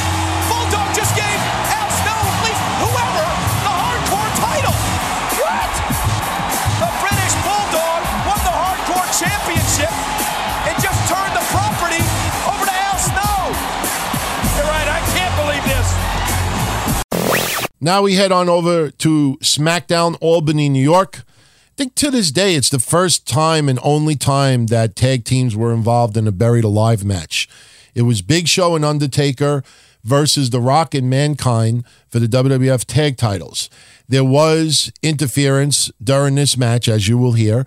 And, um, you know, towards the end, you know, it's a nice little visual with, uh, let's just say, a little semi and an ambulance, and somebody tries to kill someone. But, you know, in the midst of all of this craziness going down, there is a title change that takes place. So here you go highlights, closing moments of the Buried Alive match from SmackDown 1999. Look at this feat of strength. Anything like it. He must have tossed him 50 feet. Oh! How the hell is Mankind still walking? And now he's, he's, sho- he's walking. He's shoveling dirt. if Mankind can bury the big show, as you see the Rock and Undertaker going at it backstage. Oh my gosh. Hey, look at this now. Undertaker doesn't realize his partner's in that grave. Oh! Taker! Taker, the big show's being buried. Wait a minute. Came from, from behind. Triple H. Triple H blindsiding the Rock from behind. And Undertaker's gonna leave Rock there. And look at Triple H. An ambush from behind on the Rock. And there's Kane! Kane! Kane! Kane getting his revenge on Triple H! Oh my gosh! After that sledgehammer attack earlier tonight. Chyna! Chyna now! Chair to the back of Kane. It didn't even phase the big red machine. Oh my God. Chyna's in trouble. Look at Chyna. Chyna's in deep trouble. And Kane is after Chyna. Get away. And Mankind continues, continues to bury the big show. And here's The Undertaker now. The Phenom is out. Mankind doesn't see him. And the Phenom with the right hand. Oh my gosh. What else is going to happen tonight on SmackDown? The big show is up and out of the grave. The Rock has been taken apart in the backstage area Oh, by out. Triple H. Oh. And Undertaker with a shovel. Mankind can't get up from that. There's no way. He is again. He's up. Oh my God. How does he do it? And Undertaker again, hammering away on mankind. And the fans chanting for the people's champion. That'll do it. Wait a minute. And you see inside the grave now, mankind. And the big show now with a, a boot to the back. King, how is mankind still walking? Stay down, you idiot. Be buried. Rest in peace. Undertaker now begins the process of shoveling dirt, but again, mankind. And now Big Show going to work on mankind inside that that that grave. All right, get up. And Undertaker calling the Big Show, shouting at him, yelling at him to get out of the grave. He's smothering, he's smothering mankind. Got him face down in that grave. And the Undertaker just told Big Show to do it. Huh? Well, he can shovel more dirt than the Undertaker, I guess. I don't know. And the Big Show now is burying mankind alive. Can you imagine that, that cold, dark dirt being thrown on your lifeless body? If Big Show can bury mankind here, folks, we'll have new tag team champions as Undertaker now. Where's he going? And there's Rock! Oh, no! Rock is back! Rock is back! The Rock! What else can we have in this match? And now the Phenom hammering away on the Rock again. What a war this has been! It's the first ever buried alive tag match, and I think we almost have new tag team champions. Wait a minute! What is he doing now? Triple H, sledgehammer. What? Look out! Oh my! To the back of the skull of the Big Show. What? Triple H just leveled the Big Show. Triple H is going to bury mankind. What is Triple H doing? I don't get it. He's the WWF champion. He attacked Rock. He attacked Big Show, Kane, now mankind. The champion is burying mankind alive. I don't think there's much left of him. He's almost completely covered. Wait. There's not much left of the Big Show either, King. The referee's calling for the bell. The referee calls for the bell. Mankind is buried. Well, mankind's buried, so does that mean we have, I guess we have new tag team champions. But wait. Well, there's no disqualification in this type of matchup. You just have to bury your opponent, but The winners of this match and new World Wrestling Federation Tag Team Champions, The Big Show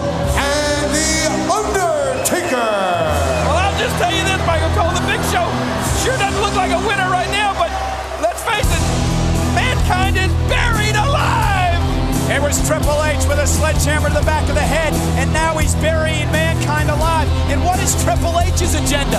What is he trying to prove? He attacked The Rock, Kane earlier tonight. Uh-oh, look out. He clubbed Big Show with a sledgehammer, and now he's burying mankind alive. And let's take another look at this shot. To the back of the head of Big Show. My God. Referee can't stop Triple H. How many pounds of dirt can he have on mankind? And now they're bringing in the paramedics. The ambulance here, obviously to help out mankind and the Big Show. Because mankind will be completely smothered.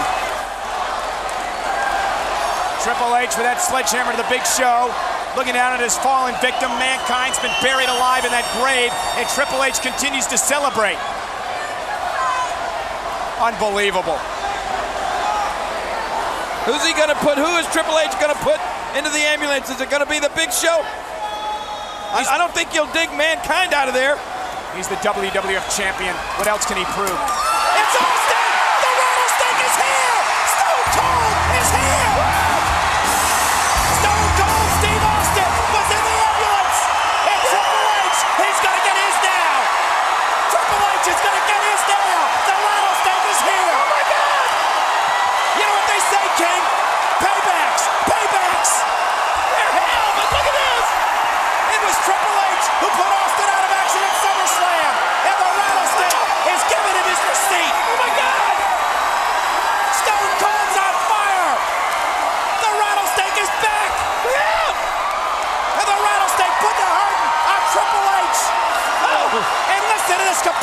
crowd.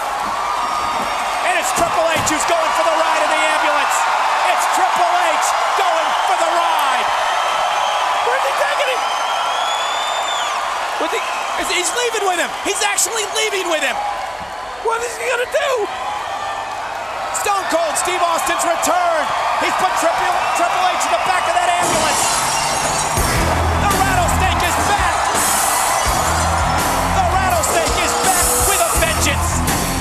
He going? Where's Stone Cold Steve Austin taking Triple H? We're outside the Pepsi Arena now, folks. Stone Cold is driving that ambulance. Triple H is in the back. What in the world is he doing? I have no idea. Wait a minute. What in the world is the rattlesnake doing here? This can't be good. It can't be good for Triple H. You remember what Stone Cold said? He was going to get Triple H back. Wait a minute. No. Wait a minute. What, what the? Austin. What the hell is it? He's. Is he commandeering that semi? Stone Cold Steve Austin in the cab of that truck. Folks, Triple H is in the back of an ambulance. Oh! No!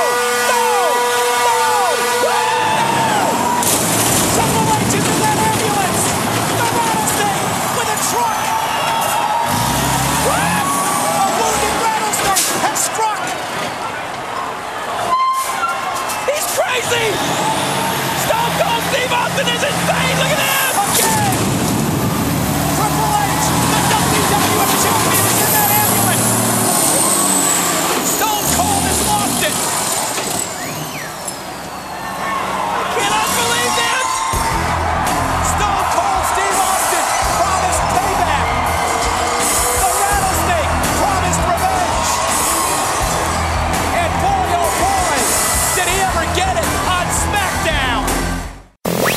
And we couldn't close out 1999 with a little bit more of the hokiness with Howard Finkel. Last week, we had the tuxedo evening gown match between him and Lillian Garcia. Well, this week in 1999 on SmackDown, they decided to do a tuxedo match between Howard Finkel and Tony Chimel. I don't know if this was WWE's way of having Howard Finkel pass the torch. I mean, he was really humiliating himself. I mean, it was funny, but give WWF credit. They were keeping these segments very, very short. So here you go. Match in its entirety, even though it's only a couple of minutes.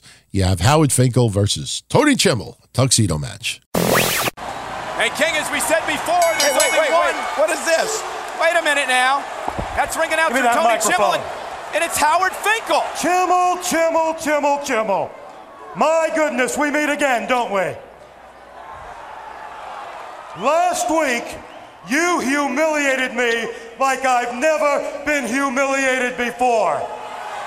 Don't stand for it. And this week, I have a little proposal for you, my friend. One that I'm sure you will not refuse. Wait a minute. Don't tell me Howard's going to see propose. what you're wearing? You see what I'm wearing? It's a tuxedo. It's a tool of the trade. It's what ring announcers wear. However, my challenge to you, Chimel, is simple. A challenge to a tuxedo match. And also, pal, I'll add a little stipulation to this, okay? If I win the whoa, whoa, whoa. When I win this match, I will resume what is rightfully mine in this ring, doing what I know best, ring announcing. So what do you think, Chimel? Howard, I don't know who sent you back here, but why don't you just go back to the dressing room, all right? Chimel's afraid. King Jericho has the Fink brainwash. Chimel's afraid. Jericho's gotten into Howard Finkel's Well, head. If you don't want to take the challenge up and you want me to leave, I guess I have no choice. I want you to save face there, pal. Done deal. No problem. What? How about the Fink? Wait a minute. And Finkel with a forearm from behind, and here we go oh, with a tuxedo match. This is great. Tear it off. Look at that. Oh. Sleeve already off the tuxedo with Tony Chimel and Howard Finkel. Oh, what else is going to come off, though? I'll tell you. I, I, I shudder to Oh, think. no. And Chimel's taking down Finkel now, and here Chimel goes. Hey, wait, wait a off. Hey, put the boots to him. And there's Chris Jericho. Jericho in the backstage area looking on. He's got confidence in Howard. He knows that Howard will come out on top in this. King, you know, Howard Finkel's starving for attention. He's just like a kid. No one's paid attention to Howard. He's been in this company 20 years, and he feels he's being ignored. Chris Jericho's the only one paying Hey, any minute. attention to Howard. And Tony Chimel now, look at Jericho laughing. It don't matter. I mean, Jericho, he's he's he's still no. Howard's got Howard's got him right where he wants him. Get up, Howard. Right where he wants him. Hey, he ripped the sleeve off. Well, Chimel's got the tuck shirt off, the suspenders, and the t-shirt's about to follow. And can you imagine Howard in his skeevies? Oh, man.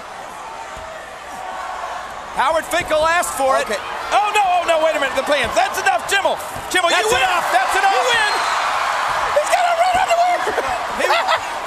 red underwear. Red underpants. Look. Tony Chimel oh, humiliated Oh, oh, and no, not that- embarrassing not Howard that body. Oh, no.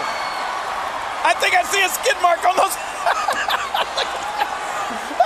Look at his underwear. Oh my god! Oh, man. Howard Finkel has been stripped to his oh! red underwear, and Tony Chimel rubbing salt in the wound. Yeah, that'll leave a mark, Howard. And Chris Jericho's enjoying himself backstage. Did you say rubbing salt in the womb? In the wound. Oh, oh, this is sad. Get out of there, Howard. You know, Chris Jericho, come on now. Look at Howard looks like this a is enough. Howard looks like a beached whale. Well, Tony Chimel wins the tuxedo match. On the WCW side, unfortunately, the only two highlights this week was number one, Virgil joining the West Texas Rednecks, and number two, a somewhat confusing battle royal with a kind of disappointing outcome uh, took place on Nitro. Now, here's basically the deal: WCW opened up with a battle royal. In the battle royal was Barry Windham, Kendall Windham, Vincent, the Barbarian, Shane Douglas, Jerry Flynn, Brian Knobbs, Perry Saturn, Curt Hennig, Dean Malenko, Chris Benoit, and Hugh Morrus. They're all in battle royal. Now, how this worked was not we have one winner. No. The final two members in this battle royal, the last two people that are still in the match, will later on face each other one on one. And the winner of that match will go on to wrestle the World Heavyweight Champion next week on Monday Nitro. Okay. So, so far, all right. You know, instead of just whoever wins the Battle Royal faces the champion next week, instead, all right, the final two people, they'll wrestle each other in a one on one match. That winner, blah, blah, blah. So now here's where it gets confusing. The first four wrestlers who are eliminated in this match are eliminated. That's it. They're done. Their night's over. And those four wrestlers were Vincent, the Barbarian, Brian Knobbs, and Curt Hennig. So they're eliminated. Their night is done. So now you still have everybody else still fighting in the Battle Royal. Now, the next six wrestlers who are eliminated, they will then face each other one on one later on in the night on Monday Nitro. You know, they don't get nothing out of it. They're just the next six people eliminated in the order of elimination. They will wrestle each other later on in the night. So those six people who got eliminated were Shane Douglas, Kendall Windham, Barry Windham, Jerry Flynn, Perry Saturn, and Hugh Morrus. So they would have one-on-one matches later on. You know, nothing coming out of it, just regular one-on-one matches. So now we have Chris Benoit and Dean Malenko as the final two combatants in this battle royal. So now they will wrestle each other one-on-one, and the winner of that match will face the world heavyweight champion next week on Nitro and get a title shot. So they battle to a no contest, which means neither one of them got a title shot next week on Nitro. I mean, that's seriously, that's how it went down. I mean, it would have been cool if at least one of them would have won, and that no, they ended in a no contest. And the funny thing is, I think Belen- uh, Malenko, Malenko, and Benoit they faced each other the following week on Nitro. I think they opened up Nitro, and they had a wonderful match. And after they shook hands and they hugged and all that, and um, trying to remember who won. I think it was Benoit that may have won. But still, I mean, you know, to end up being the last two in the battle royal and they battled to no contest, it was very disappointing. So now we go to 2000. Tony Nese. Know a lot of you follow him. He made his pro wrestling debut. Tony Nese is a homeboy over here in New York. Took place for NYWC Rampage at the Community Center in Deer Park, New York. I've been there many, many times.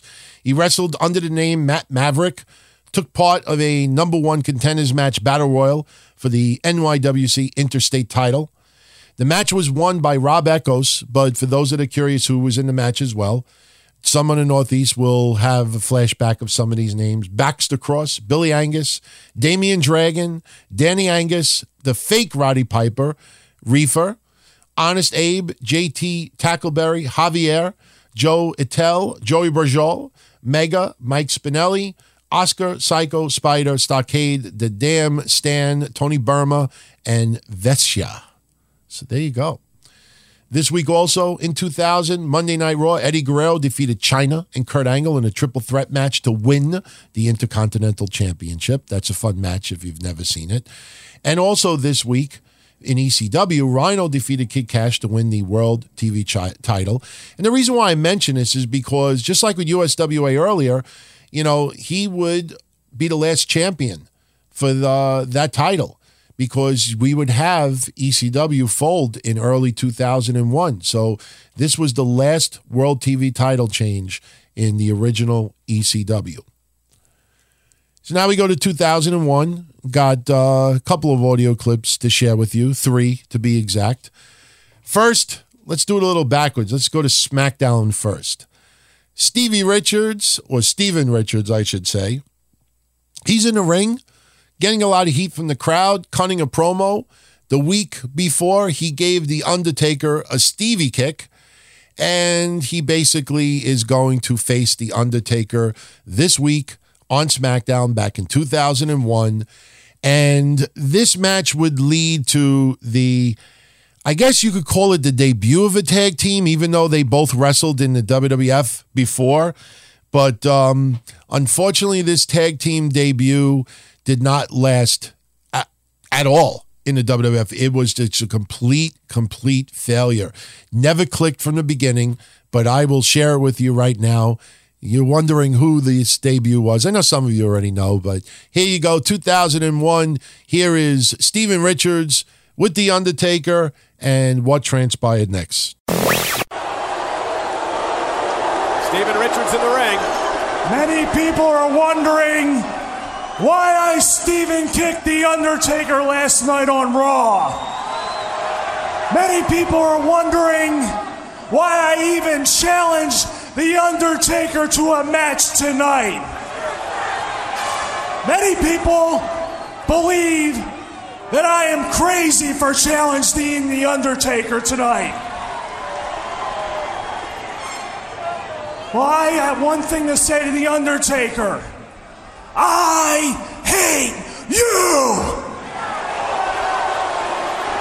It was your fault that the right to censor disbanded.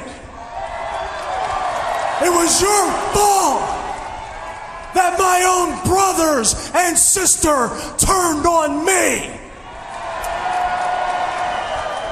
And even though each and every one of you people out there do not have faith in Steven Richards. I most certainly do. So, Undertaker, come out here and get some. Strong words from Steven Richards.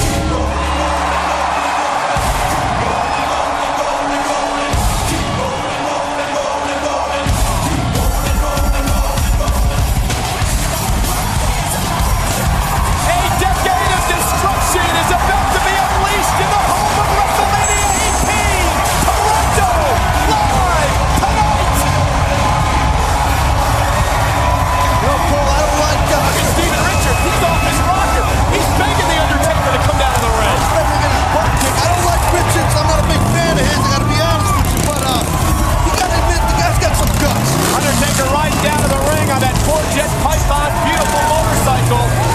And Undertaker with revenge on his mind after suffering that super kick to the chops by Steven Richards on Raw last night. Steven Richards blaming the Undertaker for the dissolution of Richards' former group Right to Censor. that boy, Steven Richards, man, he's a death grip. Undertaker was in a war with Test on Raw Monday night when Steven Richards interrupted things. And the Undertaker, with his eyes set on Steven Richards here tonight, and Steven Richards, he wants the Undertaker. And I can't believe it. He's gonna get all of the phenom. as far as I know, you know, not for nothing, as far as I know, Steven Richards isn't a part of the alliance. I really don't care what Undertaker does. But I think it's going to be cool to see someone get you know, beat up. That's well, cool. Steven Richards is the chihuahua, so to speak, in The Undertaker's yard. Remember, The Undertaker's the big dog in that place. No doubt, that is that man's yard. And Taker, look at Steven Richards. Yeah, Steven Richards taking off out of the ring. The Undertaker in pursuit of Steven Richards. Perfect example right there. Boom. He's not Alliance material, Steven Richards. Just by running away like that's not Alliance style. Undertaker again in pursuit. I think the Undertaker's had enough right here. What happened to Steven Richards' courage? Yeah, he's a big man now with a steel chair. Grab two of them, bro. Jeez, you need like ten chance for this guy. Undertaker not intimidated by that steel chair. And he's just standing there saying, let's get it on, Mr. Richards. Bull. When Steven Richards, Steven Taker last night, it was the death blow. He's bad, and here comes Undertaker. Despite the fact Richards has a steel chair in hand, Undertaker in pursuit of that steel ramp. Take it on, Cab, please. Undertaker walking slowly with a mission. Yeah, Richards is running out of room. Steven Richards just tossed the chair down. What was he thinking about? Oh, right hand by Undertaker, and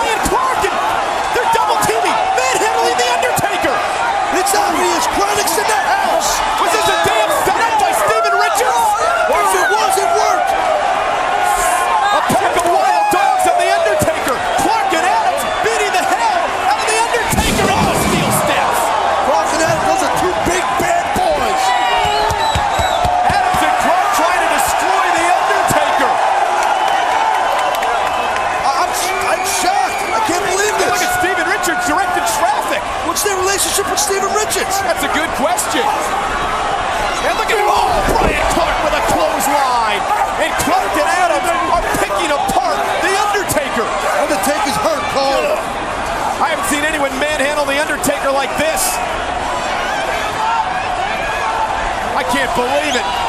Looks like Oh no. Taker's going for a ride, Cole. A double team. And Undertaker's body thundering off the mat. Decade of destruction, man, just ended. Is this the beginning of some sort of new relationship between Steven Richards, Brian Clark, and Brian Adams, or, or is this just a one-night deal tag? I, I ain't got a clue, man. I don't know. I've been sitting here with you. Richards' with these two guys. Now we go to Monday Night Raw. Two very memorable moments went down this week on Raw in 2001. First, as you heard last week, there was this storyline going on between Steve Austin and Kurt Angle. Steve Austin had thrown Kurt Angle's medals into the Detroit River. So now Kurt Angle this week was looking to get revenge. Steve Austin was, I think, I believe, if I remember correctly, in his brand new truck. He's yelling out on camera in a backstage vignette that he's the king of the world. Kurt Angle attacks him from behind and technically kidnaps Steve Austin. And he brings Steve Austin to a bridge, blindfolded. And you have Debra in the middle of the ring begging Kurt Angle, Kurt, if you can hear me, please don't do anything to Steve. I love him, blah, blah, blah, blah. It was horrible acting. But then you had Kurt Angle, Steve Austin on the bridge. Steve Austin thinks he is going to be tossed over the bridge.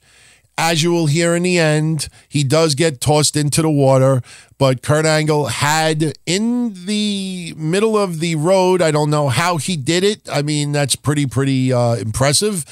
He had a little kiddie pool filled up with water, and this is how it went down. Kurt!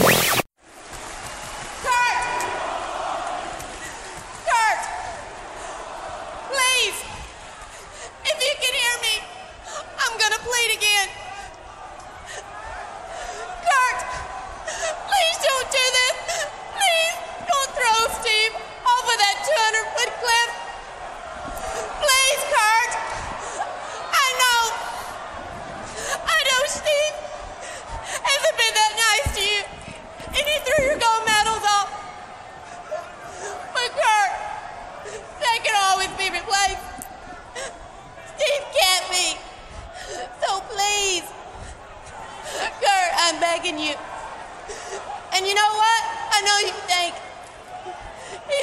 trash.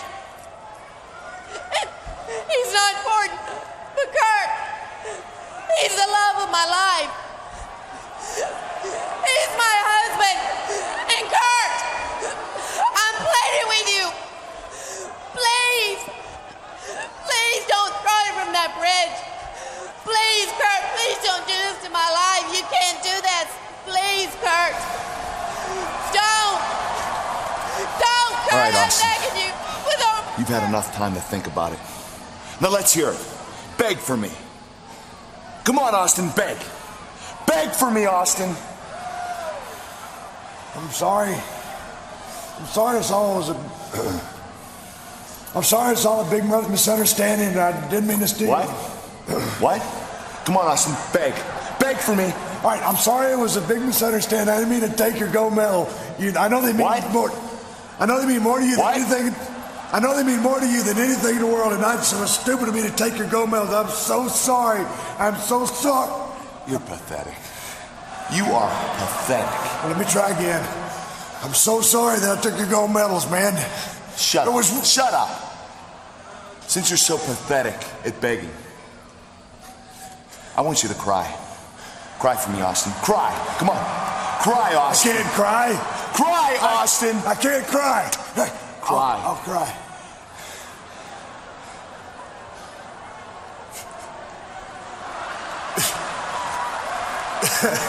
what? so, sorry. You're pathetic. sorry. You're a joke. So sorry. Come on, Austin, cry. So sorry. Come on. So Come on. sorry. Cry, Austin. There You go, You're kidding me. I'm sorry. didn't mean. What? I didn't mean to piss you off. What? I shouldn't have done it. I'm sorry. I'm such a jackass. To go. I'm sorry. I'm Listen, hey, listen. I'll tell you what, Austin. You are really pathetic. But there's one thing I want more than anything, even more than my Olympic gold medals. I want a return match for the WWF title. You got it. What? You got it. If you want to return, you got it. I want more than that. I want a date, and I want a place. Just name it. What? I said name it. Will you want me to beg again, cry again? Name a date. If you got it. I want Pittsburgh, PA, my hometown, at Unforgiven. Hey. What? Okay. You got it all. WWF title. Where? Pittsburgh, PA. When? Unforgiven. What? Pittsburgh, PA, unforgiven. I've given you what you want. Take his gun. Take his chains off and let me go. I give you what you want. You know what, Austin? I give you what you want. Let me go. All right, all right. Hey, I got what I wanted. You did. But you know what, Austin? What? You're still going in the water. Oh, what?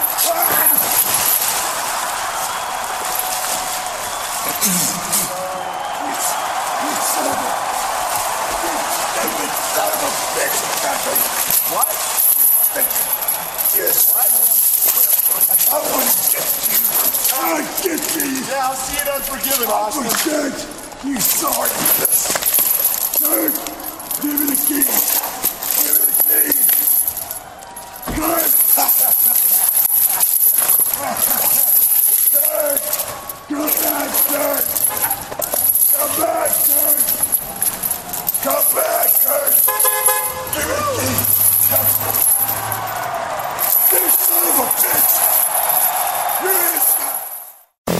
Another moment this week on Raw in 2001 that was a big deal at the time. Edge and Christian, great tag team, multi tag team champion, TLC matches. I mean, really getting into their own. And this week on Monday Night Raw, we had Lance Storm taking on Edge. And then after the match was over, Christian hit the ring to make the save for Edge. And this is what went down next. Storm now that half Boston crab. It could be over.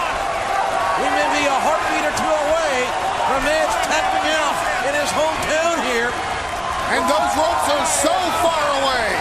Edge reaching with all he's got. And Lance Storm pulling Edge right back to the center of the ring, putting the pressure of torque on that knee in the half crab. Lance Storm was trained at the dungeon in Calgary by Stu Hart, and Lance Storm is demonstrating that tremendous knowledge here. Edge reaching, maybe for the last time, and just it was close enough to call for the break. You gotta let him go now, Storm. But what damage has been done to the knee as Lance continues to kick away at, at the injured knee of Edge? I would speculate significant damage. And oh, there's the reversal. The nice roll up. And it's got it. Oh, what a counter. Here is your winner and still the World Wrestling Federation Intercontinental Champion, Edge. And Lance Storm drop kicking that knee. What a beautiful wrestling counter and victory. But man, this, sore loser, Lance Storm, who came up a little bit short here tonight. And Lex Storm's got that steel chair. And hey, wait a minute. Here comes Edge's brother Christian with a steel chair of his own to make sure that Storm gets no more licks. Only successful Intercontinental Champion. Why doesn't Christian mind his own business? Christian and Edge are brothers. This is his business. Tough night for Christian, a tough night for Edge. They're still brothers. Edge right here in his hometown. Of course, uh, Edge winning the King of the Ring back in June. Or the, presenting the trophy back to him. Oh! My God! Christian just cracked the skull of his own brother, of his own flesh and blood. Sibling rivalry has taken a whole new twist tonight. Look at the look on Christian's face, for God's sakes. His brother's skull could be cracked. That chair is dented. And now Christian talking trash to his own flesh and blood. You're not the king of the ring. Possession is nine tenths of the law. Gosh. A defenseless edge. Getting assaulted. It's your fault! Christian just said it's your fault. What the hell is he snake? What is oh my God? Edge's face. It's just your fault! You did it! Edge's face across that steel chair. Oh man. No, no, no. Now this is too much. This is. You, you don't know. You're not gonna. You're not. Oh my God! A one-man concerto by Christian on his own brother. That is one damn deranged maestro, let me tell you. And Edge's skull just may be cracked thanks to his own brother. You can feel this brewing. You think it was going to happen. You think it wasn't going to happen. And now this. This is appalling. In his own hometown. in front of their own family. This is appalling. This week, 2003, TNA airs their one cent pay per view. Now, I know a lot of you have heard me play that commercial from back then about the one cent pay per view. The reason why I'm not playing it now is because the audio quality was so horrendous and horrible, and nobody has it online right now. So it's like, you know, I'll spare your ears and won't play it this time around. But this was TNA's idea of look, you know, we've been around for about a year. Pay per view buy rates are not doing well. Let's do a one cent pay per view. This way, if you've never seen the weekly pay per views before, you'll tune into this one. You may enjoy it, and maybe you'll buy the pay per view next week or the week after. You know, and the funny thing is, is you look back on it, and some people think that forty thousand buys on this was a success. That's forty thousand pennies. And then when you look at the buy rates after this week, it was like virtually no one became a customer. So I think just the regular people, for the most part, that were already ordering the pay per views, they were like, hey, I got a free, you know, one cent week. Hey, I'm going to tune in. Yeah, they did get 10, 20,000 people to sign up for the penny and watch it. But they, for the most part, like, like 95% of them didn't stick around. So it was a real, honestly, that's a failure. I mean, f- think about I mean, look, yeah, WCW's out of business, ECW's out of business, but it's 2003. WWE's roster at the time is unbelievable. I mean, there was a, still a nice buzz in wrestling, even though it was nowhere near the uh, late 90s to 2000. But still, to after all of that, to offer a one cent pay per view and only get 40,000 buys, that was not anywhere near what I thought that they were expe- uh, expecting. Now, on the indie circuit this week in 03, Ring of Honor had their Beating the Odds event in Massachusetts. And the main event was Raven defeating CM Punk in a Clockwork Orange House of Fun match. I saw this match when it first happened, and it was phenomenal. Problem is, unfortunately, Ring of Honor, you know, unlike WWE and TNA and a lot of other feds, they really do not leave like a plethora of their footage online. You put a match on fucking YouTube, and there's a good chance that they're going to put in a copyright claim, and you you get lost. You know, you would think getting a little more exposure in this and that, but you cannot find this match online unless you want to pay for like a video service or uh, no, it's just not available. So unfortunately, I can't share it with everyone here. And he and I know some of you are going to say, "Oh, you should have bought it and shared it." Yeah, I could have done that, but then I didn't want to take the chance of Ring of Honor putting in a copyright claim and saying, "Hey, you know, you got to take that off of your show." So unfortunately, I don't have the highlights here. But I do have highlights what happened this week on SmackDown 2003.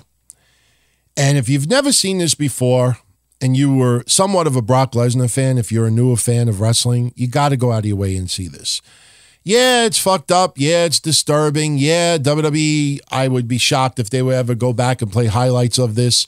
Seeing Brock Lesnar throw a one legged guy in a wheelchair down a flight of stairs is just not uh, acceptable in this day and age. But the reason why I'm sharing the audio highlights of this is because of something that I said on my hotline back then. I actually do have an old early podcast from 03 where I talked about this night. And Brock Lesnar was never known to be someone to cut promos. And unfortunately, not too long after this, he left WWF and, you know, decided he was going to go play football and this, this, and that.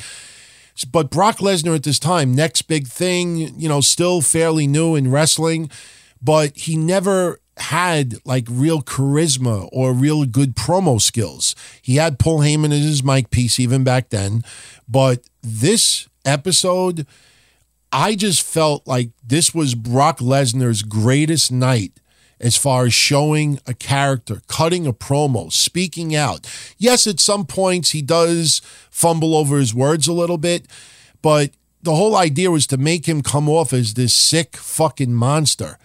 And they succeeded. And I thought that this was some of Brock Lesnar's, if not his finest work ever on the microphone. So if you have had the luxury of watching this back then, you know what I'm talking about. And here is the highlights from this week on SmackDown. Basically, Vince McMahon is in the ring announcing that Kurt Angle is going to be facing Brock Lesnar. Brock Lesnar is then shown at like a skybox with Zach Gowen. And ultimately, at the end of this segment, Brock Lesnar does toss Zach Gowen in a wheelchair down a pretty, uh, pretty high flight of stairs. I mean, it's just you look back on it and it's like, whoa, whoa, that was fucked up. Seriously, it was really fucked up. If you could get the opportunity to watch this, please do so. The audio will not do it full justice. Will be defending the title against the number one contender, Brock Lesnar. Lesnar and Angle, wow. Number one contender. This will not be an ordinary championship match. Oh no, this will be a one hour Iron Man match. Wow! For the first time ever in SmackDown history. Whoever scores the most falls in one hour will undoubtedly be the champion. And as I look into my crystal ball, I would now like to introduce you to the man who will be victorious in that match. Ladies and gentlemen, Brock Lesnar.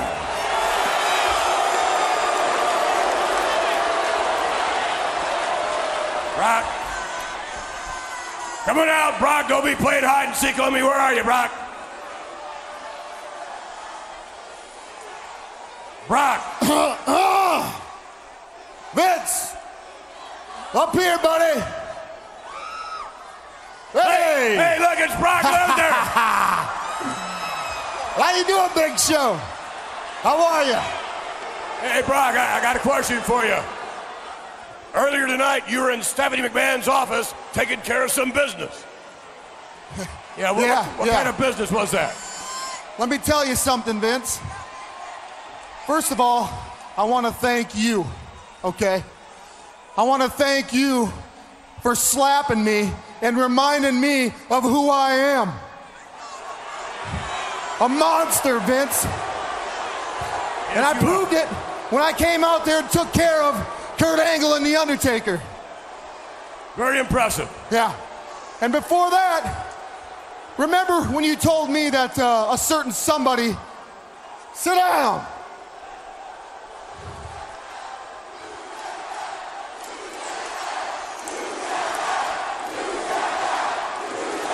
You tapped out. That's what this crowd's chanting here. Yeah, yeah, yeah, that happened two weeks ago, so forget about it. As I was telling you, Vince, you told me today when we had our little uh, meeting, a certain somebody had to be here today, or else you were going to fire him.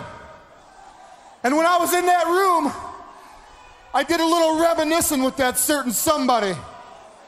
The certain somebody that paid us a visit, Vince. Yeah. Oh, A- a, a certain somebody that, that has defied many odds, Vince. Our own, our own Zachary Gowen. What? oh my God, he was sitting on him. How you doing, Zach? How are you, buddy? Get over here. Get over here. How are you, Zach? Oh, you're not talking today, huh? You're not talking, huh? You're not saying anything? Don't touch me. Don't touch me. Let me sit back. Let me ask you a few questions, Zachary. How's your leg doing, buddy? How is it? Huh?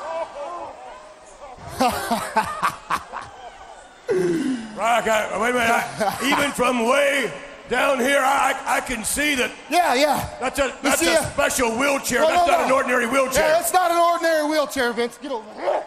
Get over What, what, Look at. what kind is it, Brock? I mean, what kind of wheelchair is that?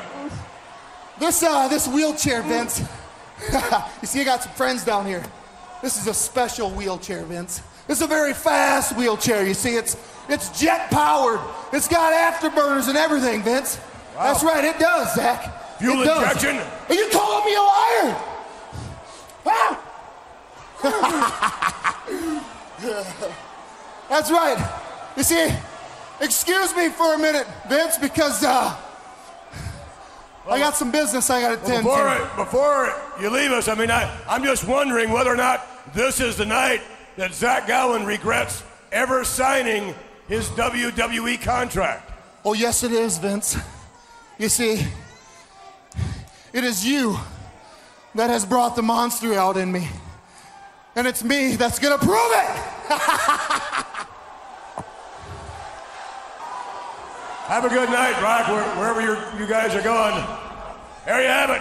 Brock Lesnar is, uh, I guess maybe assisting is the word, sort of assisting Zach Gowen uh, back someplace. I don't have any idea where he's going. At least I don't think I do. But nonetheless, let's hear it for a true athlete. Oh, wait a minute. Whoa, whoa, wait, wait. How's your leg, Zach? How is it, huh? Where are we going? You have no idea! You have no idea what I'm gonna do to you! Huh? Look at this, Zach! Ooh, ooh, ooh, ooh, ooh. Get a good look at that. Look at it! You see that? Huh? That's all you, Zach. You see? Now stop it!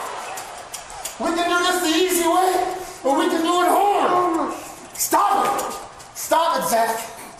Listen to me. Let me wheel you up there. I want you to get a good look at this, Zach. Quit hitting me, damn it! Take a good look at this, Zach. Look at that. yeah. That's a long ways down there, ain't it, boy? Vince wants to see the monster in me, huh? Huh? Just relax now. Here we go. Here we go. Here we go. Huh? Come here.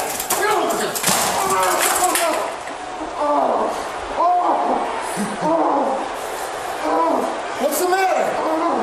You don't want to go down there? All right, Zachary. All right, buddy. I'll five, so here, here's your chance. Take your little run, Zach. Take your time, buddy. How's your leg doing? It looks like it's doing okay. Huh? How is it, Zach?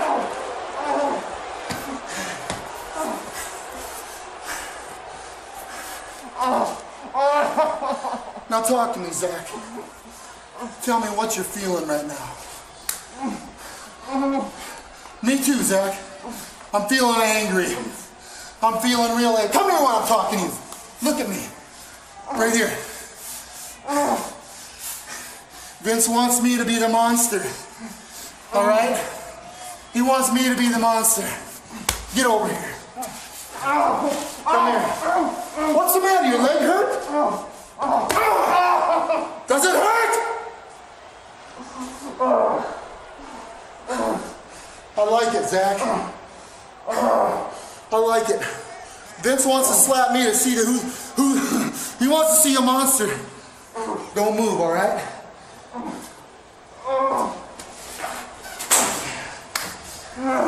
Now, now, come here. Huh? Oh, does it hurt right there? Is that where it hurts? Now, did I tell you? Did I tell you that this chair is a magic chair? That's right, Zach. This is a magical chair. Why is it a magical chair, you ask? Because it flies, Zach. It flies. That's why. That's why, Zach. Now don't get over here. Come here, Zach. Come here, buddy. Come here. Get up. Sit down. Come here. Look out.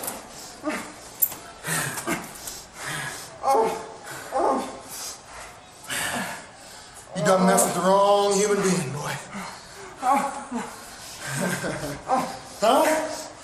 Here, wait. I'm gonna make it easier. I'm gonna make it easier on you. You don't have to feel this. You don't even have to feel it. But choke you out so you don't even know. So you don't even know you're feeling it. Come on. I'm making it easy on you. That's what I'm doing, Zach. I'm making it real easy for you. Easy, Brock. Brock. Huh? No. I'm making it easy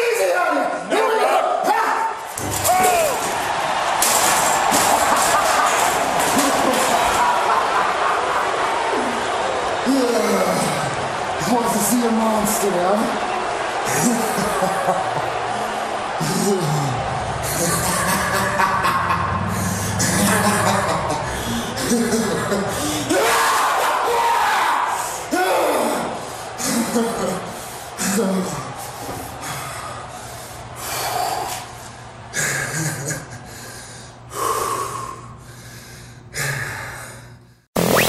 Two thousand and five, TNA announces that they signed Gail Kim.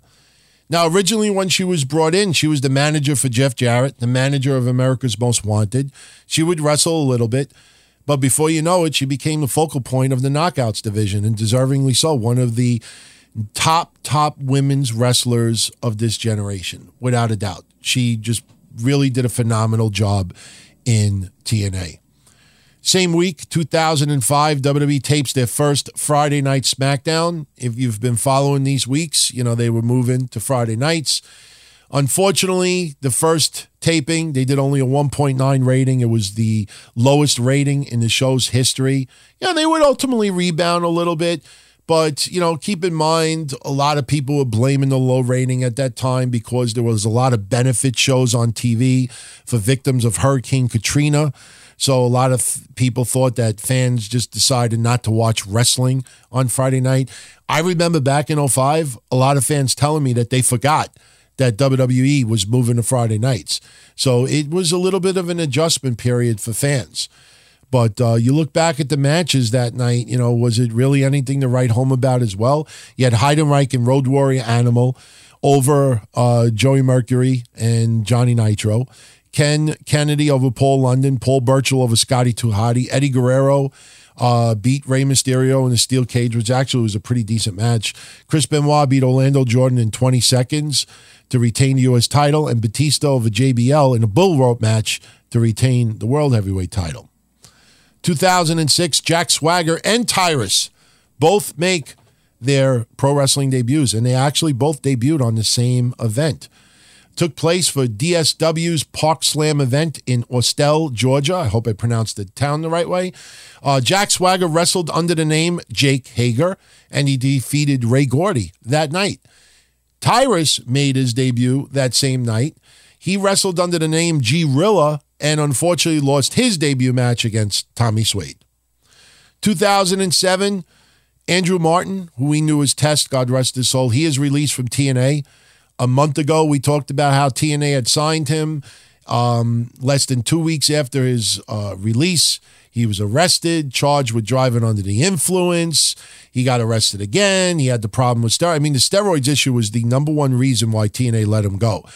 You just watch his only match that he had in TNA. This guy was really blown up, and unfortunately, he was totally out of control. And we know what ultimately happened to Andrew Martin. It's very, very sad. But um, this is one of those cases where, you know, at that time, a lot of people, when we were doing shows, we were talking about how uh, Dixie Carter and TNA looked the other way with a lot of major stars and they were having abuse problems. I mean, I don't want to get into any s- singular names, but even lower card wrestlers have done interviews years later and talked about how wasted they were during their time at TNA at this time. So the fact that TNA let Andrew Martin go anyway, sure, he wasn't a focal point, but after one match, they I think that they were just scared shit. Like, no, no, no, this this guy takes it to a whole new level. So same week, TNA had their No Surrender event in Orlando, Florida. Show basically was focused around Kurt Angle defending all of TNA's titles because if you remember, we covered how he won the winner take all match against Samoa Joe. And we also had the in ring debut of Pac Man Jones. And we know the debacle of Pac Man Jones. I don't know why TNA not only still put this guy in a ring, but actually fucking gave him a tag title. He teamed up with Ron Killings. Yes, Ron Killings did all the work. Adam Jones was not allowed to wrestle. I don't know why. I mean, I I know why. I mean, publicity and this and that. But the minute that all this legal shit was thrown your way and this guy can't wrestle, you know, no, fucking let him go. You know, you turn around and you say, look, you know, we signed you so you can actually compete in matches. But not only did they still put him in matches where he didn't wrestle at all, they gave him a tag title. Come on. How fucking ridiculous is that? Same week for the Impact tapings, the Rikishi made his debut for TNA. He wrestled his Junior Fatu. He lost his debut match against Christian Cage, um, and he would leave the company just a month later uh, over pay dispute. So he was in and out of TNA almost as quick as Andrew Martin. On the WWE side this week in 2007, the biggest storyline. Now remember, this is now where WWE is now starting to go PG completely. Attitude era is done.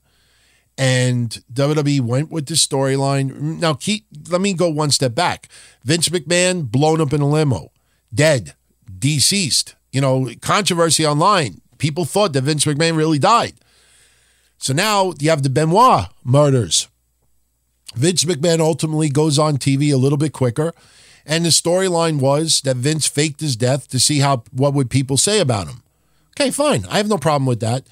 But then they decided to do a paternity storyline where Vince McMahon was served with paternity papers that someone uh, is a bastard son of his. And it was this week in 2007 we found out who that bastard son would be. I didn't blow this clip up at the very end, even though I really wanted to. I had to save it. If I ever blow up a clip on the show, it is the absolute drizzling shits, and I saved that for the end of the show for this week. But man, when this went down, it's no secret. I was never really a fan of Hornswoggle at all. When they put him with the DX stuff, it was fucking horrendous. You know, the stuff with Vince McMahon, I always joked on old episodes of the DTKC shows because we were doing shows at that time. When they did the segment where Vince was, you know, like beating up Hornswoggle with the lights off and it was just sim- simulating that he was beating him up, you know, that's like, you know, um, uh, a, a, a mindgasm for me you know, just as a wrestling fan, like I fucking couldn't stand Hornswoggle. I love that story. Do I want to see a little midget getting beat up? No, not in real life. But in storyline wise, I fucking loved how they were trying to play off that he would be abused. I hated the storyline. And this week, let's just p- paint this picture. You have a whole shitload of wrestlers around ringside. CM Punk, others, champions, Raw, SmackDown, ECW, they're all ringside. Vince McMahon is in the ring all by himself, and he got this fucking Matarazz playing the lawyer, I guess representing Hornswoggle. And this guy, for like a week or two leading up to this, was the drizzling shits also. I remember his name.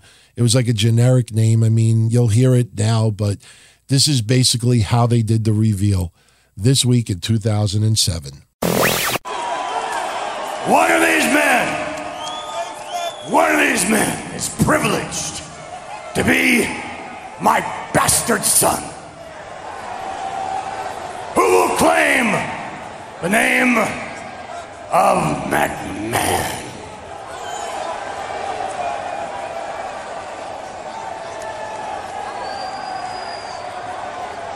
We've been waiting, surely I've been waiting, long enough to find out. So, this attorney, whatever your name is, Johnson, Jackson, which one of these men is my son? Which one is my. Mr. McMahon, in accordance with my client's wishes, before I disclose who your son is, my client has a series of messages of who your son is not. Your illegitimate son is not extreme. All right, well, that would mean. I assume that would mean anyone who is extreme, anyone who's ECW, you're out. Sorry, but out, out. ECW's out. CM Punk, you too, out. The new champ is CM Punk. And thank God it's not Balls Mahoney. Out. Could have been you. Hey, Tommy. That's a rather rowdy looking bunch, anyhow. I'm very happy my son is not. Not extreme, although, quite frankly, sometimes I've been known to be a little Once in a extreme. while. Time to time. Uh, so my son is uh, not extreme, then uh, who would my son be there, Mr. Johnson? Your son has a fondness for gold.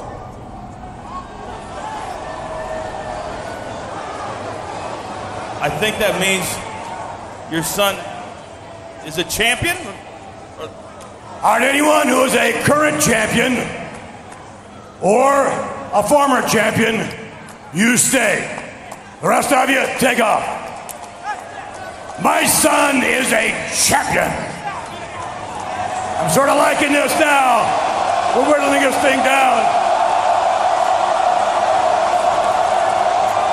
Hacksaw Jim Duggan is old enough to be my father.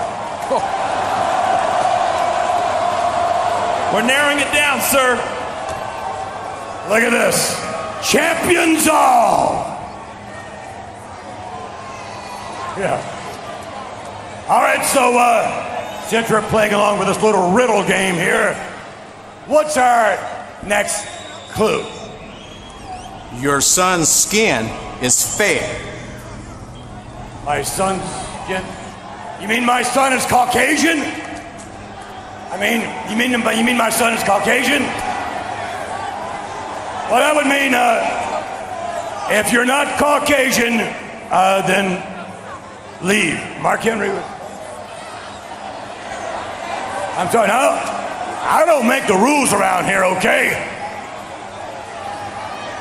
Go blame it on that woman. Don't blame it on me. Al Sharpton just exhaled.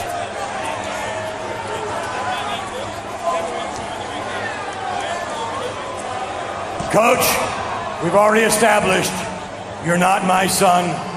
You can stay. All right, my son uh, is Caucasian. He's fair. All right, so uh, what else? Uh, but before you guys, uh, before we get our next clue, everybody get in the ring. Come on, everybody get in the ring. Oh. Wait, group hug? Family reunion? Dysfunctional family reunion, perhaps? Oh my gosh, look, there's Kane over there.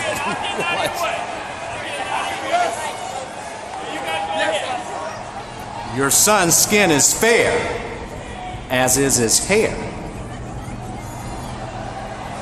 Son's skin My is fair. son's as skin is fair as is his hair. Um, you're not qualified, unfortunately. Uh, that would mean anyone who has blonde hair, I suppose, can stay, and those who have dark hair are not my son. I'm sorry, Jamie. I, I can see. No, no. Matt Hardy eliminated. Sorry. I, no, I don't think so. No.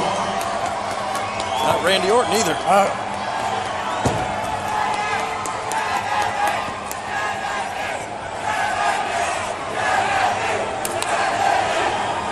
Tough out.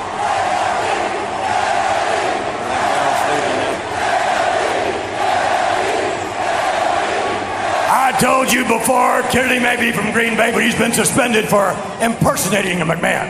All right. All right, uh, you want to help me out here, uh, Professor? We're narrowing it down now. Individual. Well, you're saying that my my son is uh he's Caucasian, blonde hair, a champion, but is he you saying he is individual gold or tag team gold? Which is it? Who does my son have individual gold? Is that what you're telling me? Damn it, talk to me! Yes. Individual. Sorry, gentlemen. It's not Cade, not Cade or Murdoch. Bury the cable guy safe. Get her done. Look. That's hope with Murdoch. All I Who's left? all I can say is that Lord. Two out of the three here could be disastrous for me. So, uh, uh, Mr. Uh, Johnson, who is my bastard son?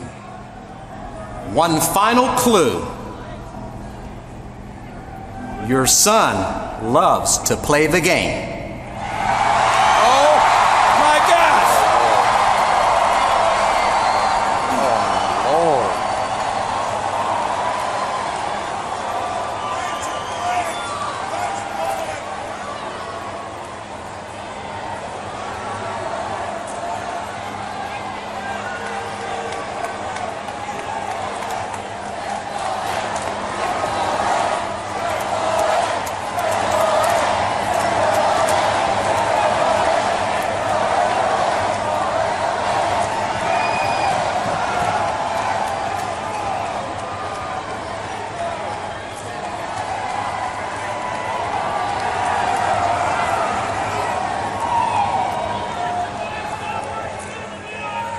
You're my son, then that means that you and. I don't like this any more than you do, all right?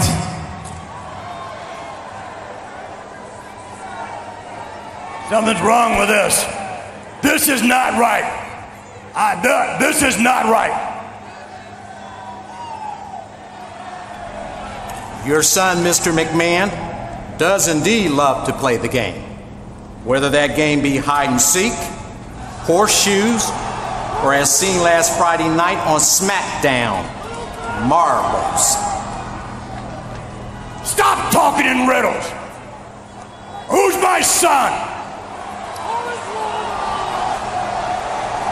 Things are looking up, Mr. McMahon, but not for you, for your son, Hornswoggle.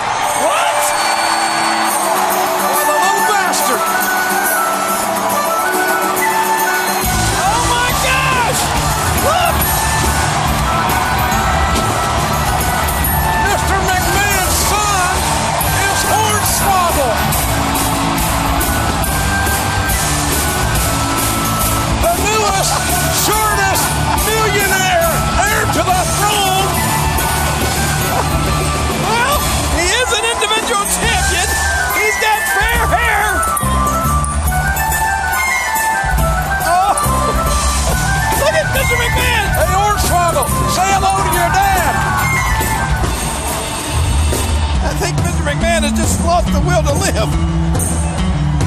Mr. McMahon, oh, oh, what a hallmark moment. 2008, WWE has their Unforgiven pay per view from Cleveland, Ohio. I believe this is the last ever Unforgiven pay per view. Uh, they changed the name after this year. Now, what was interesting about this event is they introduced to us championship scramble matches. I don't know if you remember this or not. There were 20 minute matches. And basically, um, it was similar to like hardcore rules. You know, you can have falls count anywhere, and you could have pins during this 20 minutes. Problem is, is that whoever is the champion at the very end is your champion. So I'll give you an example of how this went down. Now, keep in mind also, wrestlers came out in intervals. So you had Matt Hardy who came out first. You had another wrestler come out second, and blah blah blah blah. But for the ECW Championship, Mark Henry was the champ going into this match. There were five different decisions done during this championship scramble. Chavo Guerrero had pinned Matt Hardy. Matt Hardy then pinned Chavito. Matt Hardy pinned Chavito again. Then Finlay had pinned Matt Hardy, but then at the very end, Matt Hardy pinned The Miz. So because Matt Hardy had the final decision in that match, Matt Hardy ended up being your ECW heavyweight champion. Now, on the WWE championship side, Triple H going into this match was the champion. He had the final pin in this match. So he's the only person that went in as champion and came out as champion. Jeff Hardy had pinned the Brian Kendrick. The Brian Kendrick had pinned Jeff Hardy. Triple H then pinned the Brian Kendrick. Jeff Hardy then pinned MVP. Triple H pinned Kendrick. Jeff Hardy pinned Kendrick. But then at the very end, Triple H pinned MVP. So Triple H retains the title. On the World Heavyweight Championship side, you had um, CM Punk, who was the heavyweight champ. Now, people will always remember Unforgiven 2008 is because what happened earlier in the night. This was the event, this was the night where CM Punk was the heavyweight champion, but earlier in the night, he got attacked backstage from Legacy. Cody Rhodes, Ted DiBiase Jr., Randy Orton, and Manu. And I remember doing episodes of the DTKC show at that time, and Manu just never clicked, never fit in, and it just didn't work. But, uh, you know, if you remember at that time, they did that whole attack to write CM Punk out of this match. Jericho walked out as the champion. I think it was like two and a half years later. Randy Orton had a match and CM Punk interfered. And at that time, nobody knew why he did that. And then people were reminded of this night at Unforgiven where C, uh, CM Punk was punted in the head by Randy Orton. So there you go. Other matches from that night Evan Bourne over John Morrison. You had Cody Rhodes and Ted DiBiase defeating Crime Time. Uh, they retained the tag titles. Shawn Michaels over Chris Jericho in an unsanctioned match. And Michelle McCool over Maryse. I believe she retained the Divas Championship. Um, that same week, for those that are just interested, because I know a lot of you watch like regular awards, the wrestler was awarded the Golden Golden Lion for Best Picture at the Venice Film Festival. The Golden Lion Award, you know, a lot of you probably have never heard of it. You know, you think of the Emmys, the Academy Awards, but this is a very prestigious war, award that's been given since like 1949 and it's always at the Venice Film Festival. And if you actually look over the years, some very uh, big movies got this award. So the, the the wrestler was a very big deal in 2008. Sure, how it intertwined with WrestleMania was not all that good, but still the movie itself did get uh, a decent number of awards out of it, and deservingly so. 2009, Ring of Honor announces by press release that Nigel McGuinness and Bryan Danielson would be joining WWE. And as a result, um, you know, they would be leaving the company. Unfortunately, at that time, Bryan Danielson, Daniel Bryan was the only one that signed because Nigel McGuinness failed a uh, physical with WWE. And as a result, Nigel McGuinness would sign with TNA instead. And he would wrestle for TNA for a little short period of time. And then there was a lot of medical controversy surrounding Nigel McGuinness. He would end up back in Ring of Honor in 2011. But uh, Nigel McGuinness, you know, I don't want to get into the medical stuff, but at this time in 09, we were under the impression that Nigel McGuinness and Daniel Bryan would be going to WWE. Couple other cool things from this week, 2009, as I opened up with this show this week, CM Punk uh, really trolled the fans. I mean, I'm going to put his photo in the synopsis this week. And, um, you know, keep in mind, at this time, there was, you know, issues with Jeff Hardy with substances. I remember an infamous meme where CM Punk had a title and I think somebody wrote like Jeff, this could have been you or something like that. I know some of you out there will remember that meme because that was everywhere at that time. But Jeff Hardy said goodbye to the fans. They panned the crowd, and you saw fans crying. I mean, really, really in tears, crying. They thought Jeff Hardy was done and gone. And then CM Punk, who basically defeated him, he decides on this edition of SmackDown, he is going to come out dressed up as Jeff Hardy, complete with face paint, complete with the sleeves, the mannerisms, the jeans. He's doing everything picture perfect, theme music. And for a short period of time, fans in the audience thought it was Jeff Hardy coming to the ring. They immediately realized that it was CM Punk and CM Punk would cut a very uh, memorable promo. So I know I played a two minute teaser earlier, but here is the full promo from CM Punk that night when he impersonated Jeff Hardy and really trolled the fans. Oh.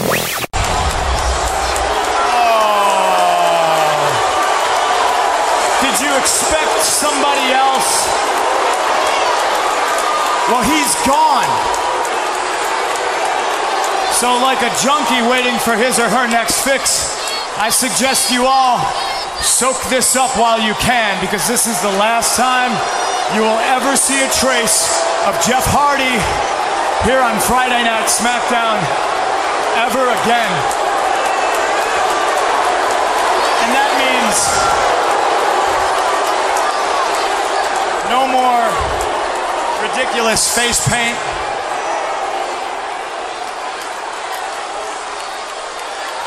That means no more stupid armbands.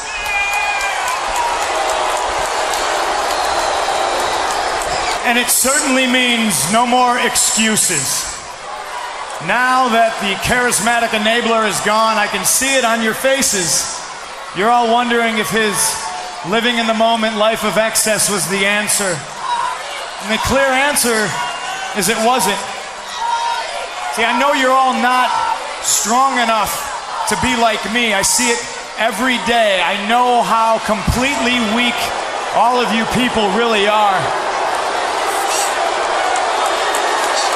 But now at least you all have a champion you can be proud of.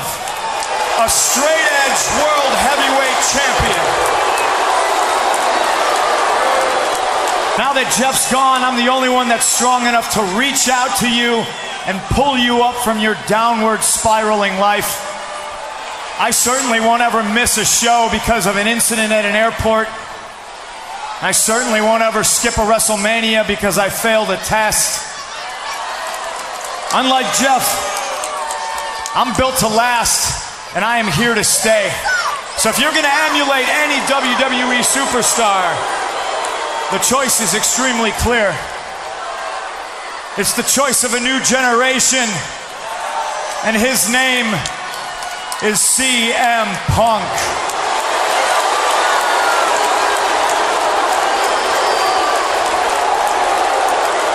And then there's The Undertaker, who is a legend. But he is no longer the solitary icon here on SmackDown. I am the only back to back Money in the Bank winner. I am the man that retired Jeff Hardy. And I'm the first and only straight edge world heavyweight champion. So if The Undertaker at any moment wants to come down here and test my breaking point, well, I'll be waiting. I'll be waiting for the lights to go out and for him to appear before my magical eyes. In fact, I know The Undertaker's here right now. So, yeah. So, Undertaker, if you want to come down here and face me man to man, like I said, I'll be waiting.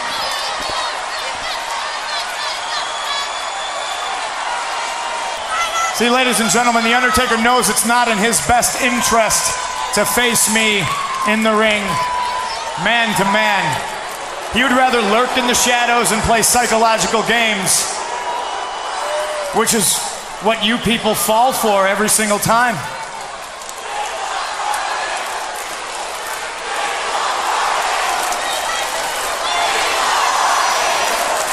See, all it takes is a couple of mirrors and some smoke to make you all believers. And smoke being the operative word. You know, I can, I can imagine you all sitting on your couch, vegging out, smoking your illegal substances, hanging on the Undertaker's every magical trick. Oohing and eyeing at all his spooky powers. But what The Undertaker fails to realize is that unlike you people, my mind is clear and strong. It hasn't been polluted with barbiturates and poison like beer and cigarettes. So at breaking point, there's not going to be any time for games or tricks. It's going to be two icons in the ring, face to face, in a fight to the finish. And I love that. I love it because The Undertaker has never faced a guy like me before. I have no breaking point. And all you have to do is look in my eyes and realize that I've laughed in the face of temptation time and time again. I have never tapped out to society's schoolyard attempts at peer pressure. You tried to stick a beer in my hand with the same commercials that have hypnotized all of you people and that sell you all your narcotics and things you're addicted to. Well, I'm harder than any alcohol you can drink. I'm straighter than any line you can snort up your nose. And I certainly can hurt you a lot faster than any pill you put on your tongue. You know, I go back and I listen at that. You know, WWE or CM Punk really wanted to take that one step further. I know this is just nitpicking, but you imagine how much more heat that promo would have given when he was talking about the pyros and everything with Undertaker, that he would have basically said that all that is is special effects guys backstage and all you people fall for it and this, this, and that, and it's not mind games. I mean, obviously, you know, CM Punk is a team player at the time, and CM Punk is doing what he's told. CM Punk is not this gigantic renegade who is going to basically say whatever the fuck he wants and not care if he gets in trouble or not. If that was the case, this promo could have gotten even darker and even further. But if you notice, there's a couple little things that he stays away from in a lot of these skits, and that's because he's an employee of a company. You know, I mean, look, I know CM Punk is the voice of the voiceless and a team player, and he's one of the best uh, of our generation, bar none. Excellent on the mic, excellent in the ring. Definitely wish that he was back in wrestling, you know, before, you know, he gets way too old. But um, still, I thought that this promo was very entertaining and it did its job. Now, where it cuts off, Matt Hardy would ultimately hit the ring and get into it with CM Punk a little bit. But, you know, at that time, Matt Hardy do- didn't have the persona he has now. And the fans were into Matt Hardy, but nowhere near as much as Jeff Hardy. So, another thing happened this week of 2009 on WWE TV. And anybody that's been following me for years knows I never liked the guest hosts. I hated them. There might have been five total that I actually was like, all right, all right, I could deal with it. This week in 09, my favorite guest host appearance of all time. It puts a smile on your face, it's funny, and I'll just let it speak for itself. This week, 2009, The Price is Raw.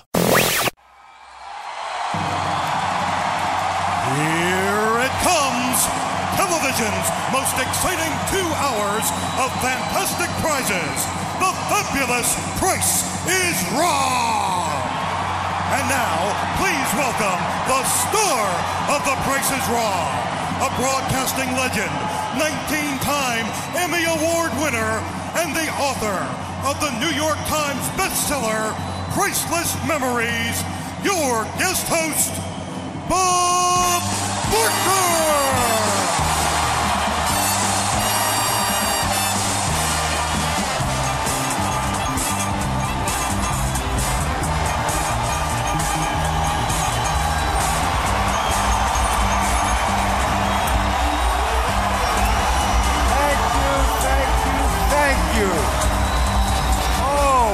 Wonderful welcome.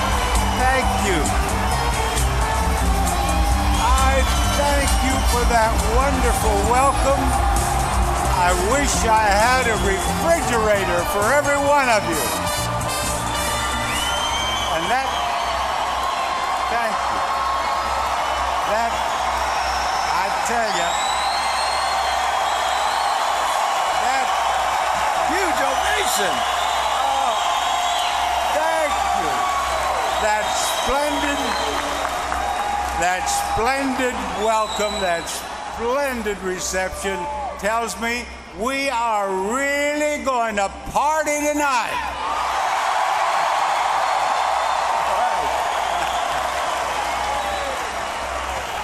Oh, I do thank you. You are my kind of people. I can tell that.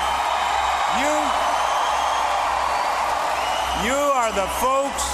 You are the folks who have kept me working in television for more than a half a century, and I love you for it. Wow. Thank you, Bob.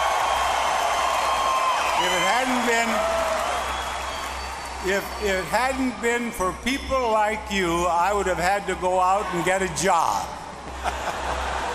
but tonight, tonight I have the job of playing a pricing game for you. And as you well know from having watched the show over the years, to play a pricing game, I have to have contestants. And oh, we have we have a fine announcer named Howard Finkel. And Howard, will you get me four contestants, please? Will do, Bob. Santino Marella. Come on down. Santino. Where is it? Oh, look at how excited Santino is. Oh, look at Here he comes. Jillian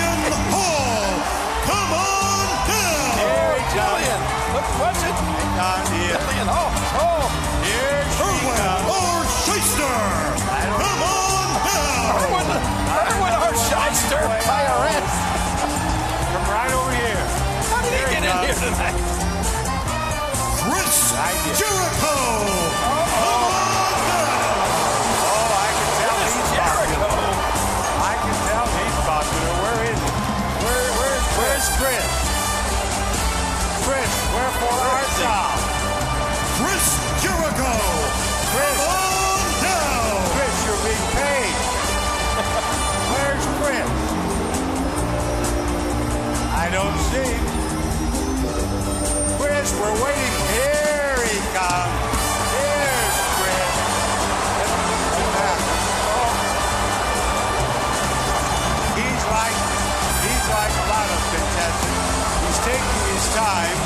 Because he knows that he's getting more camera time.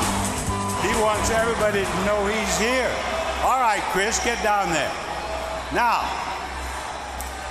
now we want to find out what are they going to bid on? Please, Howard. Bob, it's the Best of SmackDown 10th Anniversary DVD. the Best of SmackDown 10th Anniversary. There we are. This three-disc set features matches, highlights, the countdown of the top 100 greatest moments in SmackDown history. The DVD comes out September 15th, but it could be yours right now if the price is wrong. Now, I am going to give each of you a bid on that DVD, and the one of you who bids nearest to the actual retail price without going over will win it. Now, audience, you help them with their bids all you want. Give them advice, good or bad. And we're going to start with you, Santino. What do you bid on the DVD? Tell me, Santino. I'm so I cannot believe this. I'm It's a big true. fan, Roberto. What? Um, what do you? What I do you would bid? like to actually buy a vowel, please. You want a vowel?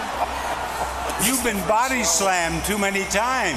What do you mean a vowel? That's the wrong show. There's no Vanna White here. There's no there's no Pat Sajak here. There are no vowels here. Give me a bid on that DVD. Help the man. I'm not very good with numbers, so. How much, Santino? Um, 1,465 American style dollars. $1,465 on a DVD? I don't think he's overbid. Do you? Jillian, you can do better than that. What do you bid? You can sing sing your bid. Sing your bid for me. Okay, Bob. Um, Give me your bid in music. Go ahead. $75 for Jillian. Which brings me to you, IRS. What do you think? Does this bid include taxes? Does this include taxes? Let's not even think about taxes. Well, no taxes. well, well, wait a minute, Bob. Everybody has to think about paying taxes. Well, I, I know, but that we're not here to discuss that. This Right. isn't a town hall meeting. This is Price is Right. What do you bid? Well, let me do this. I bid $50, and that includes the taxes. You're including the taxes. His bid is fifty dollars. And now, Chris, happy boy, what do you bid? Chris, are you awake? He's in a hypnotic state down there. Give me your bid. Uh oh, he's headed this way. Chris, it's down there that you bid. Chris, I want your bid. I need the fourth bid to go on here. What do you have to say? What do you bid? You know, Chris, your mother would not be proud of you the way you're behaving. You do know that. First of all, Now, wait. nobody. The man talks. He's actually speaking. What did you say? What did you say? Please. He's pouting. He's pouting. I told him that his mother would not be proud. He's being naughty, don't you think? You watch your mouth, Barker. Let me explain something to you. Yeah. Do you understand? Let me explain something to you, old Right man. ahead. Go right ahead. Nobody calls me Chris. No, what they no. call you? You need to show me respect. Yeah. I have been, I'm respectfully asking for your bid.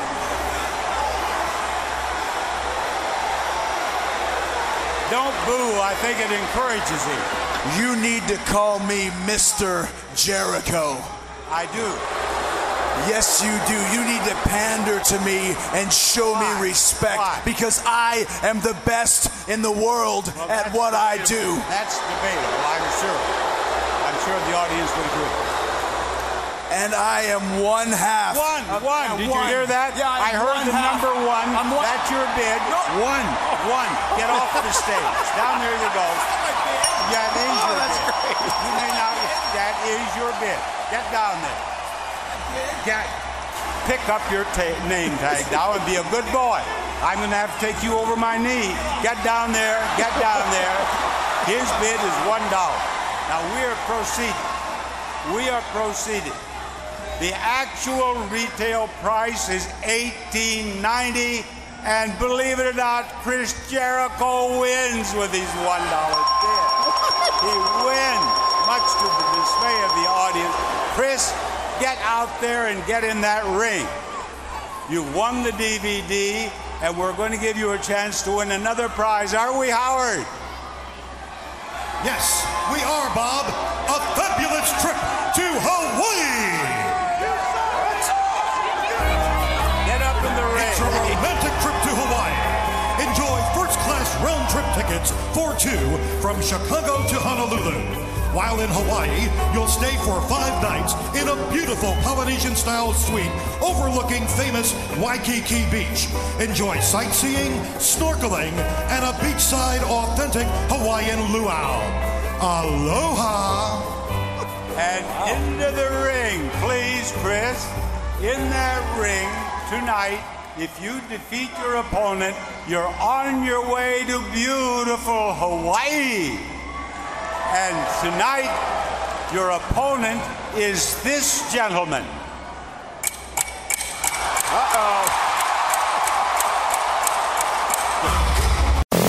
Now, the stipulation was Chris Jericho was going to have a match against MVP, and if Chris Jericho won the match, he would win a trip to Hawaii.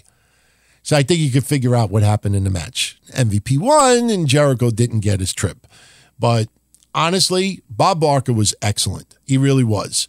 God bless that man for performing as late in his in life as he did. And he's just a really likable person. And again, I did not like the Raw guest hosts at all. Hated most of them. This one, though, I really enjoyed tremendously. And it's definitely one of the top highlights when you look back at the guest, you know, appearances, you know, of celebrities on Raw. 2010, Memphis Championship Wrestling shuts down after Jerry Lawler's business partner, Joe Cooper, leaves the company. Joe Cooper was basically the one doing a lot of the behind the scenes business, getting sponsors, a lot of finances. Once he left, that pretty much was it. So Memphis Championship Wrestling was done this week, 2010. So now we go to 2012, and without a doubt, the longest segment of the entire night. It's only about 15 minutes. I got four different audio clips spliced together. I think you'll appreciate it.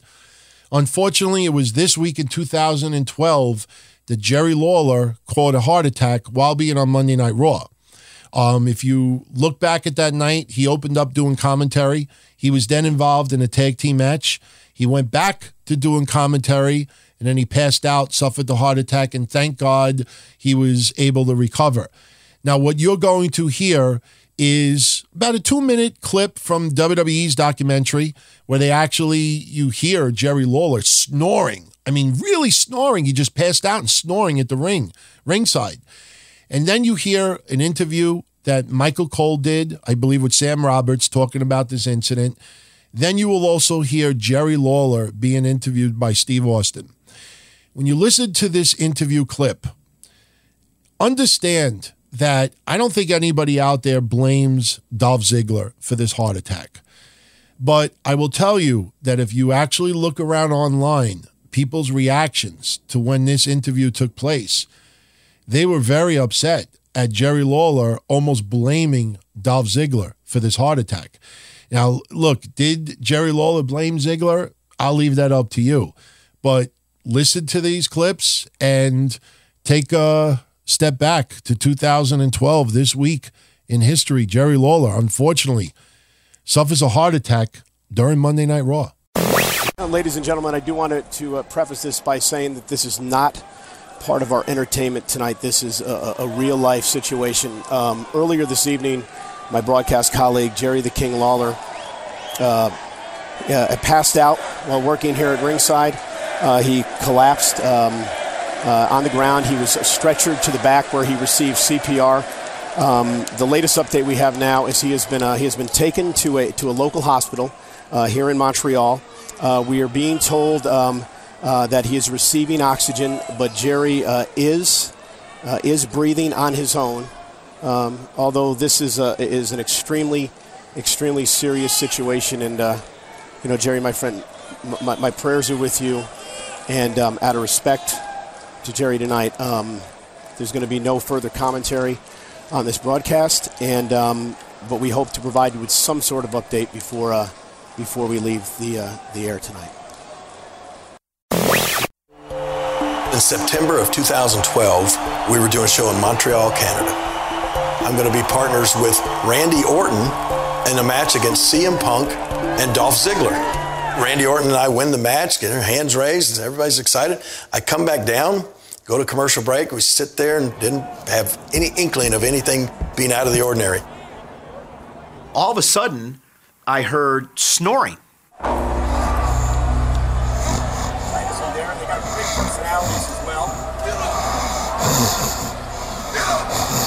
And I thought Jerry was pretending that he was sleeping. So I turned around to say to him, King, what are you doing?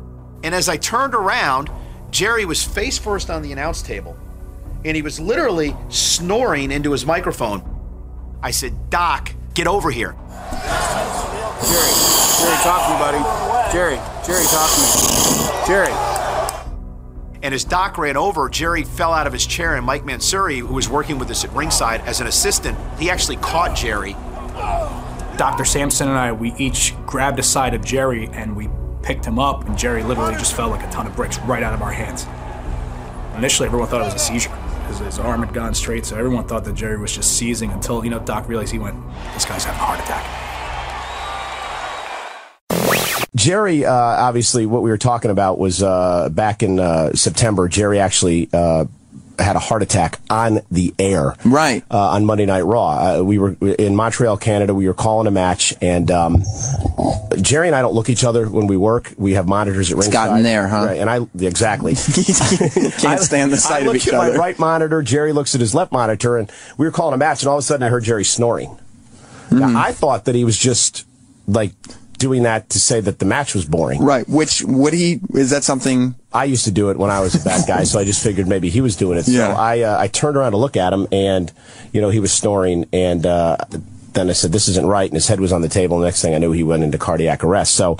Uh, you know, thank God uh, for the doctors and the EMTs, and Jerry, you know, made it. And- That had to be the scariest thing you've ever seen. Oh my God! And I've been I, I worked at CBS News before I worked in this business. And Uh-huh. I, I, uh, you know, we always talk about. I always say on the air, especially when I was a bad guy, that you know I'm a former war correspondent and a broadcast journalist. But that's true. I I've covered wars. I Which know, wars did you on- cover? I was in uh, Bosnia. Mhm. Uh, I did uh, uh, three tours in Bosnia, um, Sarajevo, uh, and I uh, I was involved in uh, the in Kuwait in the first Persian Gulf War. Mhm. Did a number of different things. Um, so I, I'd been in, involved in all kinds of different things from the news business, but this is actually something that really affected me because it was a, one of my real good friends who I'd been working with for 15 years. And he's right next to you. Exactly. And I just Plus, to- plus, I, I would think, you know, when you go to to, to cover war, you're expecting like some some crazy shit could happen. yeah, and you're here. not personally invested, and you don't know anybody that's involved. You're, You're not personally reporter. invested in the story. Yeah, like when you're Michael Cole and you're just sitting at ringside calling Raw. Right. You know, you kind of would like to think that you have some idea of what's going to happen. And then you have to explain to the world that this isn't Yeah. the show. This Right. is real life. And and you're a bad guy at that time. Right. I, well, I was. So, like theoretically, you're like, yeah, yeah. I hope he has a heart attack. I, I had to break character. Yeah. You know, and it, it- then the news background came in. Long story short, Jerry made it, thank God, and uh, he's better today and better shape today than he's ever been in his entire life. But he said he died for a second, Yes, right? That's what he claims. Wow. Yeah, I mean.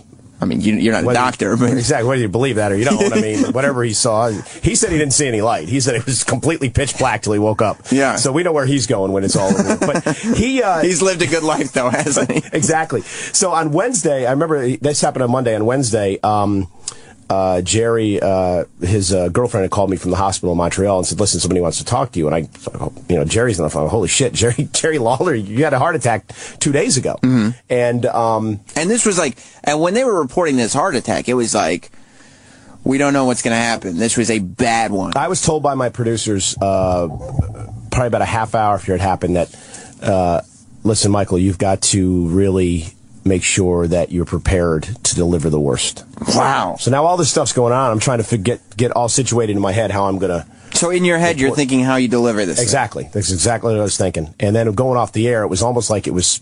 I hate to say this, it was almost like it was scripted because going off the air, we got the news in at the last moment that Jerry was hanging in there, and Yeah. the news looked better. So that Wednesday, he actually calls me, and the uh, uh, he says, uh, "Hey, Michael, it's Jerry," and I'm like. Hey, King, I can't believe you're here. You're alive. And we talked for a few seconds, and I just said, I just want to tell you something. Thanks for ruining my heel run.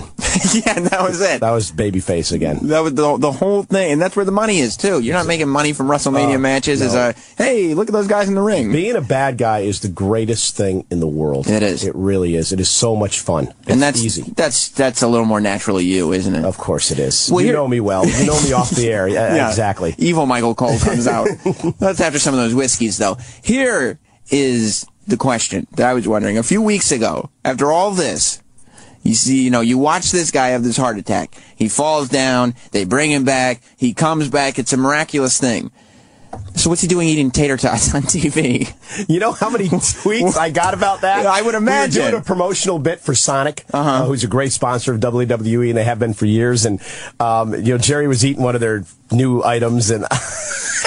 And I, my Twitter blew up that night. hey, Cole, the guy's had a heart attack and you once, and now he's eating fried food. And Lawler is sitting there stuffing his face with tater tots. He had five of them in his mouth at once. I go, this was months ago, not years ago. No, but he, according to Jerry, the doctors say he can eat and do whatever he wants. So he's in better shape and health now than he was before the heart attack. You Of course thing about Jerry? Jerry has never smoked. No. He's never drank. And um, But he but he does cage matches at 60 and eats tater tots. exactly.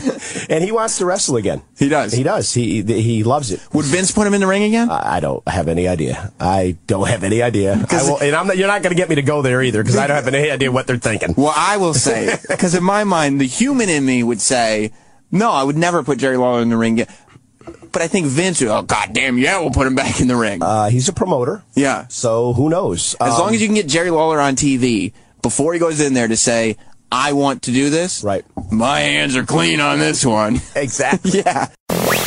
if anybody remembers that night, I had a match. You know, a lot of times, and I, I love it when they do it.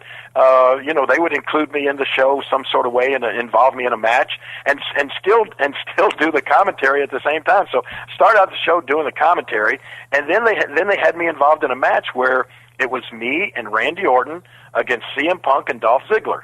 And so I, I remember, you know, I got up and I went, I went up and did the match, and I've watched it back several times. It was a hell of a match. I mean, you know, I was, I, I'm always conscious of when I'm in there with those guys. You know, hey, you got to hang with these young guys, man. Right. This is a, this is a young man's business, and and it's just a, a, a thrill to be included in a match every now and then on here.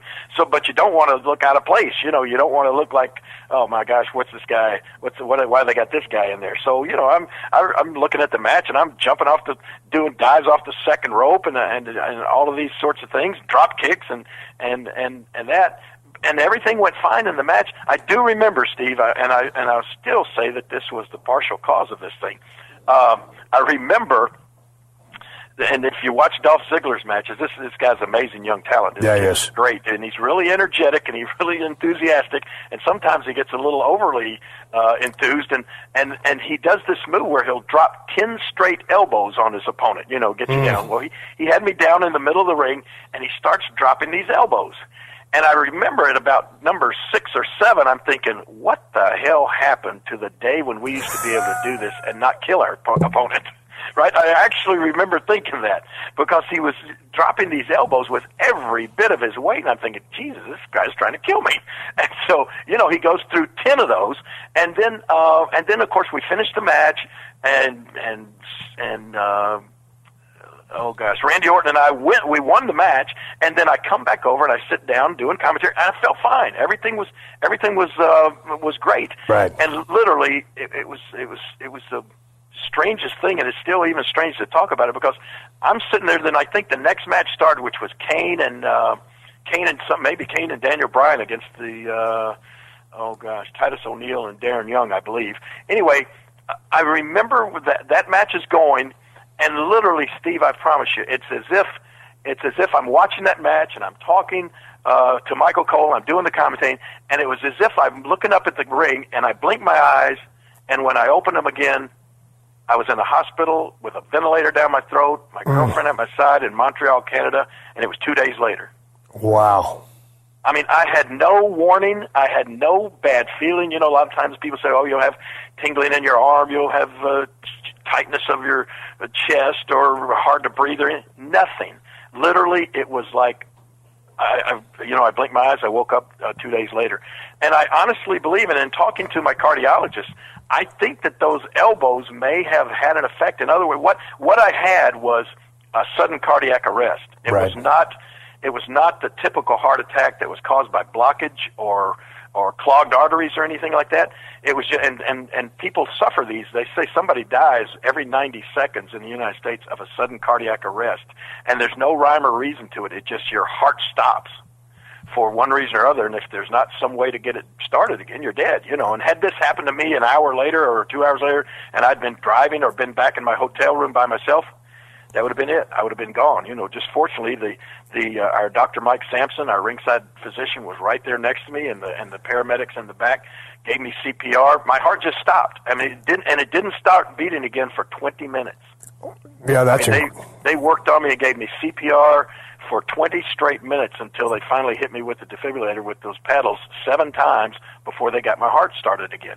But the funny thing was when you have these when you have a sudden cardiac arrest and your heart stops, if if uh, if they if you have the proper CPR uh, and, they can get your heart started back again, a lot of times it just boom, it just kicks right back in, and there's no damage. And it's not like uh, you know, it's not like to where your heart. If you had a clogged artery and and suddenly part of your heart is deprived of blood flow and oxygen, and that part just dies off. Well, I didn't. My I didn't suffer any damage to my heart, no scarring or anything like that. Once they got, thanks to the CPR, but once they got my heart sta started back again, it was it was as if it didn't happen. Well, I remember I mean, hearing about I, it I felt happen. from that moment on, and to, until today, I, if if you didn't, if I didn't know it happened, you couldn't convince me that I that I really had a a, a heart attack. Well, I remember hearing about it, you know, through the news, and uh, you know, all of a sudden, you know, everybody thought, oh, when he comes around, he's going to have some brain damage, and you didn't. You returned back to normal. Well, I think that was because I mean, you know, that was the word went out that my heart didn't beat for 20 minutes. Right. And I think what most people figured was uh, my brain and the rest of my body was deprived of blood flow because, of course, that's what your heart does for that 20 minutes. But thank God. Uh, it was Mike Sampson, the our, our uh, WWE doctor, and two other paramedics from there in the, in uh, in Montreal, and they took turns. I mean, because they did it with such force, it They're did blown up. crack one of my ribs. Oh, yeah. And they they did it with such force. It would have been impossible for one person to do that continuously for 20 minutes. But the three of them were able to take turns and keep me keep that blood uh, with that pressure, keep the blood flowing throughout my body and to my brain. That I suffered no ill effects whatsoever. All right, so check it out. You're waking up in the hospital. You got a breathing tube down your throat. What are you thinking? You, you see your girl there. I mean, you, the last thing you remember is watching the match. Right. What's going through your mind? Well, uh, and we had my girlfriend and I, Lauren, had been in Aruba the week before on a Right. on a wrestling uh, did a wrestling show down there and, and a sort of a kind of combination vacation uh, working trip to Aruba, and I just. I didn't remember, you know, when what when was going through my mind was I didn't re- immediately remember the match or that I had been at, at Monday Night Raw when it happened, and uh, I couldn't I couldn't even talk with that thing down my throat. So I was tr- trying to write, and we've saved it. I've still got it over here somewhere in the stack of papers. The the note that I wrote to her, and the first thing I wrote was, "Are are we in Aruba?" I thought we were possibly still there. You know, I did remember that that part. Yeah. Uh, and then you know she she explained to me, but I, a lot of the stuff I don't you know I don't remember. Um, and they say that that's one of the that's one of the things that uh, is an after effect of of uh, of your heart not beating for that length of time. You know, sometimes you don't remember everything, but it's it's come back and and um, you know it's just it's just just was the weirdest thing. I feel like I'm the luckiest person uh, luckiest person in the world. But I do honestly, and I talked to my cardiologist about it, and he said absolutely the trauma to my chest from those elbows could have knocked my heart could have been hard enough to kind of knock your heart out of rhythm Yeah. And you wouldn't know and it would just get and it would start slowly and then just get more and more and more out of rhythm until it just seized up Your heart is in a cattywampus state, as we would say on a Steve Austin show. So, what's the prognosis? You're good. You're back at work. You're feeling 100%. You're good to go? I absolutely feel 100%. As a matter of fact, I'm, I'm you know, I want to, I want to go in and, and sit down with uh, Vince and say, hey, I want, you know, I, I want to come back and do something on the show. I would love to do, uh, get, get back involved with, uh, you know, and have a match or two on Raw or, or at a pay per view. You still want to get back in the ring. Oh yeah, absolutely, definitely. Still, want You ain't got that I'm- out of your I'm system yet. to, yes. You still hadn't got that out of your system. No, never. We're going to wrap this up momentarily. Got two more audio clips to share. You know, one we blow up, unfortunately, so it's not a good one. You'll hear why after, but it's not a Roman Reigns clip. But uh, first, I want to mention 2014. First ever episode of Lucha Underground is taped in Los Angeles, California this week in 14. We didn't see it on TV until two months later, but the three matches that did air Blue Demon Jr. over Chavito, Son of Havoc over Sexy Star, and Johnny Mundo in the main event defeated Prince Puma. 2015, this week, WWE announces that they have signed Asuka to a developmental deal. At the time, she did get a decent amount of buzz here in the United States. A lot of people did not know anything about her uh, because she is now become a household name amongst, amongst wrestling fans that follow WWE. Sure, you may not have liked the way WWE has utilized her somewhat on her main roster career, but because of her, you've been introduced to other wrestlers from Japan. And I'm telling you, Io Shirai, been hyping it up for quite some time now. Remember that name. That's all I'm going to say. But it was this week in 15 that they signed Asuka to a developmental deal. Same week, 2015, on Monday Night Raw. Now, last week, we talked about how Seth Rollins, you know, WWE was celebrating Seth Rollins. They were going to do a ceremony, reveal a statue. They have this cover in the ring. You have Triple H and Stephanie and Seth Rollins in the ring. They do the drum roll, and then it's revealed to be Sting. And Sting beats the fuck out of Seth Rollins. So now we're one re- week removed from that. We're on Monday Night Raw, and everything is going wrong for Seth Rollins. This week in 15 on Raw, he loses two matches, including the main event, which was Seth Rollins and the New Day losing to John Cena and the Primetime Players. And then after the match was over, we thought the Raw was going off the air. And then all of a sudden, we hear Sting's crow, and he is shown in the back with Seth Rollins' statue. And he tells them to turn the lights on, and he reveals a garbage truck.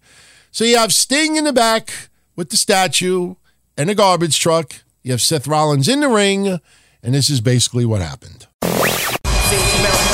Triple H wanted to prepare Seth Rollins for Night of Champions. I don't think this is what Seth Rollins had in mind for tonight. And how what does Rollins do to regroup, John? But it may be exactly what the authority had in mind.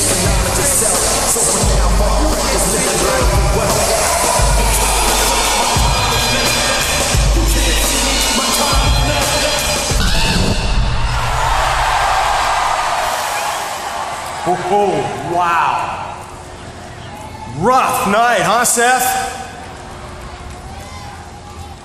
And you never came to get this.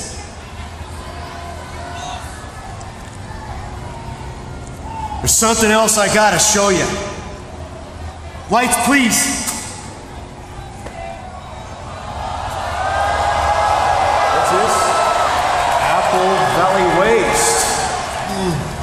Woo! Man, it stinks! Yeah, it's, it's a trash truck. Start your engine!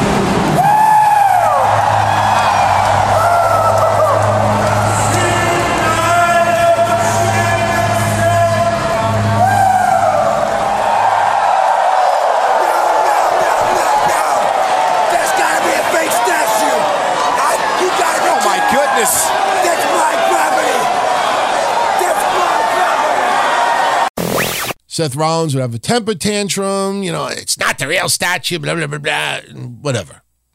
It sounded, it was good visual. You know, the statue being crushed in a garbage truck. It made a really good sound when it was being crushed.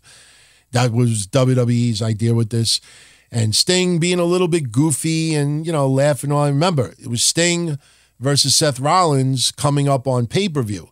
Now, we know what transpired in that match, and, you know, we haven't had Sting wrestle since.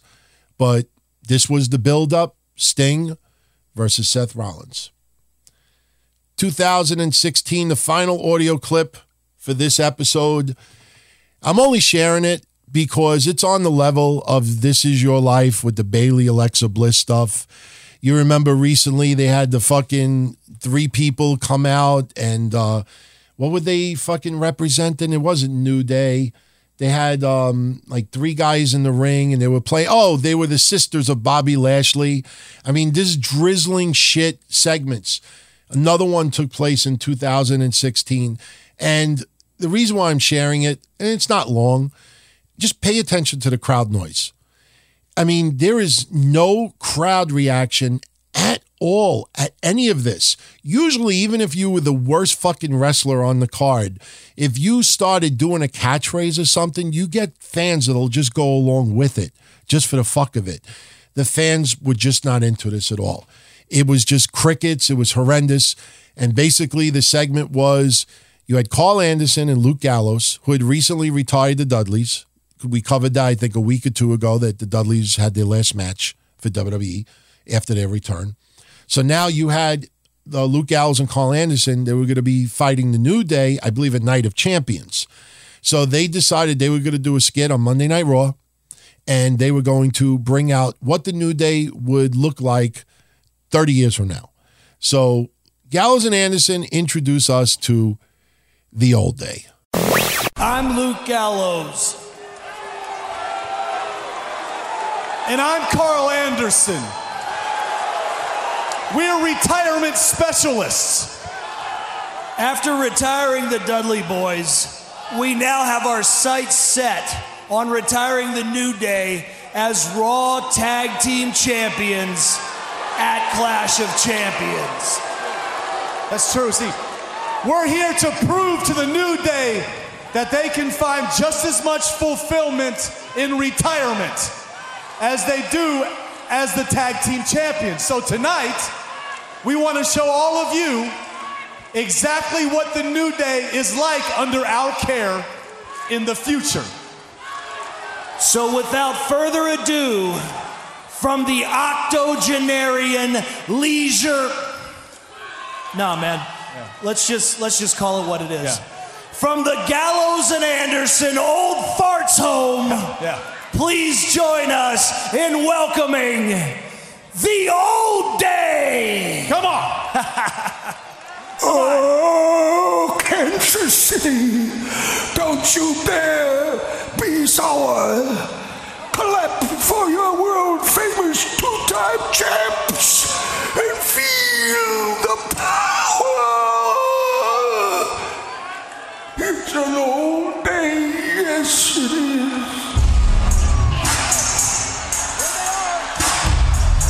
God, look at him.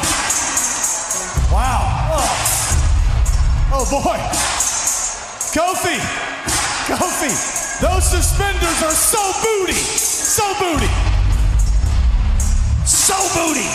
Is that old Xavier or is that old Tommy Chong? hey, old Big E. Old Big E, don't drool on yourself or fall asleep at the wheel or, my God, his gut, his gut is in front of the steering wheel.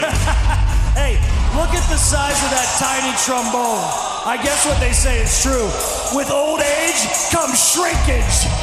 Let's help him in the ring. Come on. Right here, guys, this way. Come on, old fellas. This way, right here. Come on, you crotchety bums. Hey, hey, old Big E. Hey, hey, man. Come on. All right, come, on, right here. Get up here. Let's go. Yep. This one could use some glucosamine. Come on, old fella. Come on. Come on, here you go. All right. I got your walker. Watch your gut there. Try to steady yourself. Grab your mic. Woods. Come on. Here. Come on, old Dave. All together now. Okay. Jeez. All right, guys. I just have one question. Yeah. What in the hell happened to you? Yeah. Well, at Clash of Champions, you guys beat the PP out of us. Whoa, whoa, whoa. PP? What do you mean PP? That's right. I said it. The power of positivity. Oh, oh, oh, the POP ski. I, I get it. Yeah, uh, Dr. Woods, Dr. Woods, in your medical opinion, how have we treated you in the future? Huh? Oh, jeez, he, he can't hear me. It might be the hair, it might be the earwax, I don't know. He's a little older. Dr. Woods, in your medical opinion. Hang on, hang on, let me get old Frenchie here. Old Frankie. He still can't hear me. It's, things aren't going well here. Okay, hey.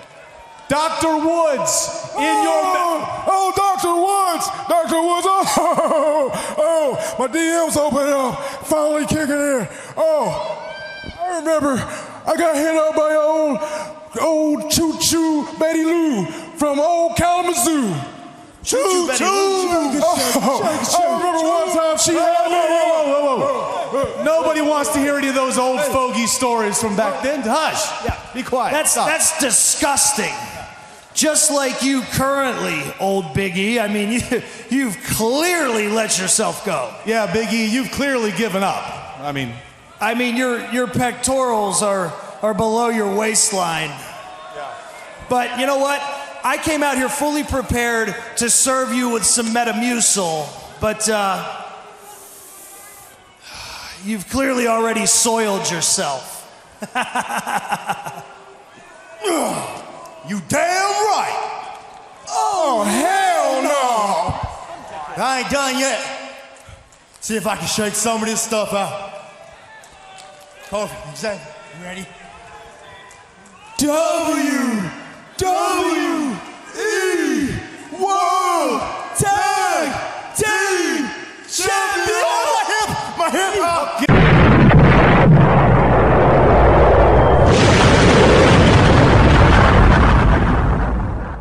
It was just piss poor horrendous.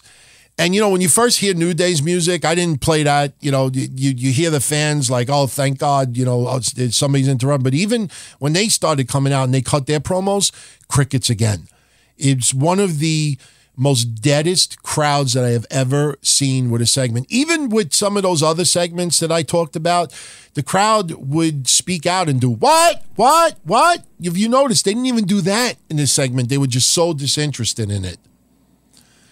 And finally, 2017 WWE Monday Night Raw. The main event was Braun Strowman defeating Big Show in a steel cage. I know a lot of you remember that. And we also had on SmackDown this week in 2017 where Dolph Ziggler was coming out uh, as different characters. He came out as Randy Savage. Then he came out as John Cena. Then he came out dressed as Naomi. He was doing all these different types of entrances which people did not like. I just thought it was flat out stupid. But it happened this week in 2017. Notable birthdays this week. Those celebrating birthdays who are no longer with us. Happy birthday, Rada Crippler Stevens, Eddie Barker, Rex King, Whitey Whitler, El Sanguinario, Mike Clancy, Johnny Seals, Ida Mae Martinez, Kingfish Levinsky, Ox Anderson, Brian Cox, Lee Grable, and Mablo Cordoza. Happy birthday to all of you. God rest your souls. Mr. Wrestling number two turns 84. Pat Barrett, 77. Jerry Jarrett, 76. Superstar Billy Graham turns 75. The Great Kabuki, 70. El Hijo del Gladiador and Don Muraco turned 69. Greg The Hammer Valentine and Steve Keirn turned 67. Spectro Jr. and Corporal Kirchner turned 61. The Barbarians, 60. Wendy Richter, 57. George South, 56. Takashi Okamura and Raven turned 54. Cannonball Grizzly, 49. Maverick Wild, Shane and Shannon Ballard, along with Lodi, turned 48. Yuji Sugawara and David Arquette turned 47. Shane Sewell, 46. Derek Neikirk and Mirko Cro Cop, 44. El Psicopata, 43. I'm proud of my pronunciations this week. Matt Morgan, 42. Molly Holly, Awesome Kong, Mike DiBiase Jr., and Minoru Fujita, they turn 41.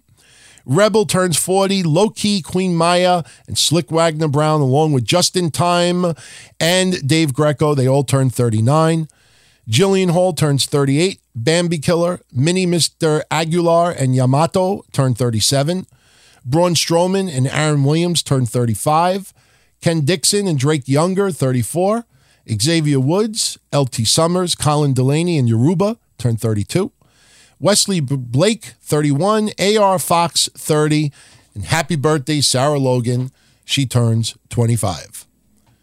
Notable debuts this week Kevin Nash in 1990, Quiet Storm in 98, D Ray 3000 in 2000. Tony Nese in 2005, Jack Swagger and Tyrus in 2006. And finally, those who passed away this week in wrestling history.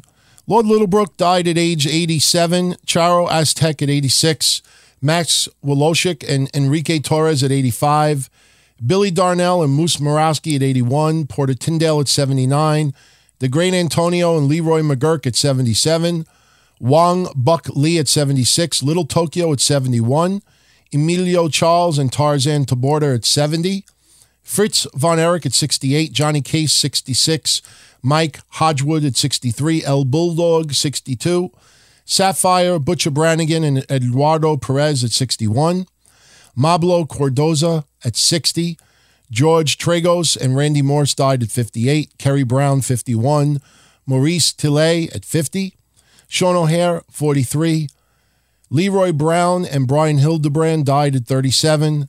Scott Irwin died at 35, and El Sanguinario passed away at age 34. And with that, I thank you very much for listening to This Week in Wrestling History.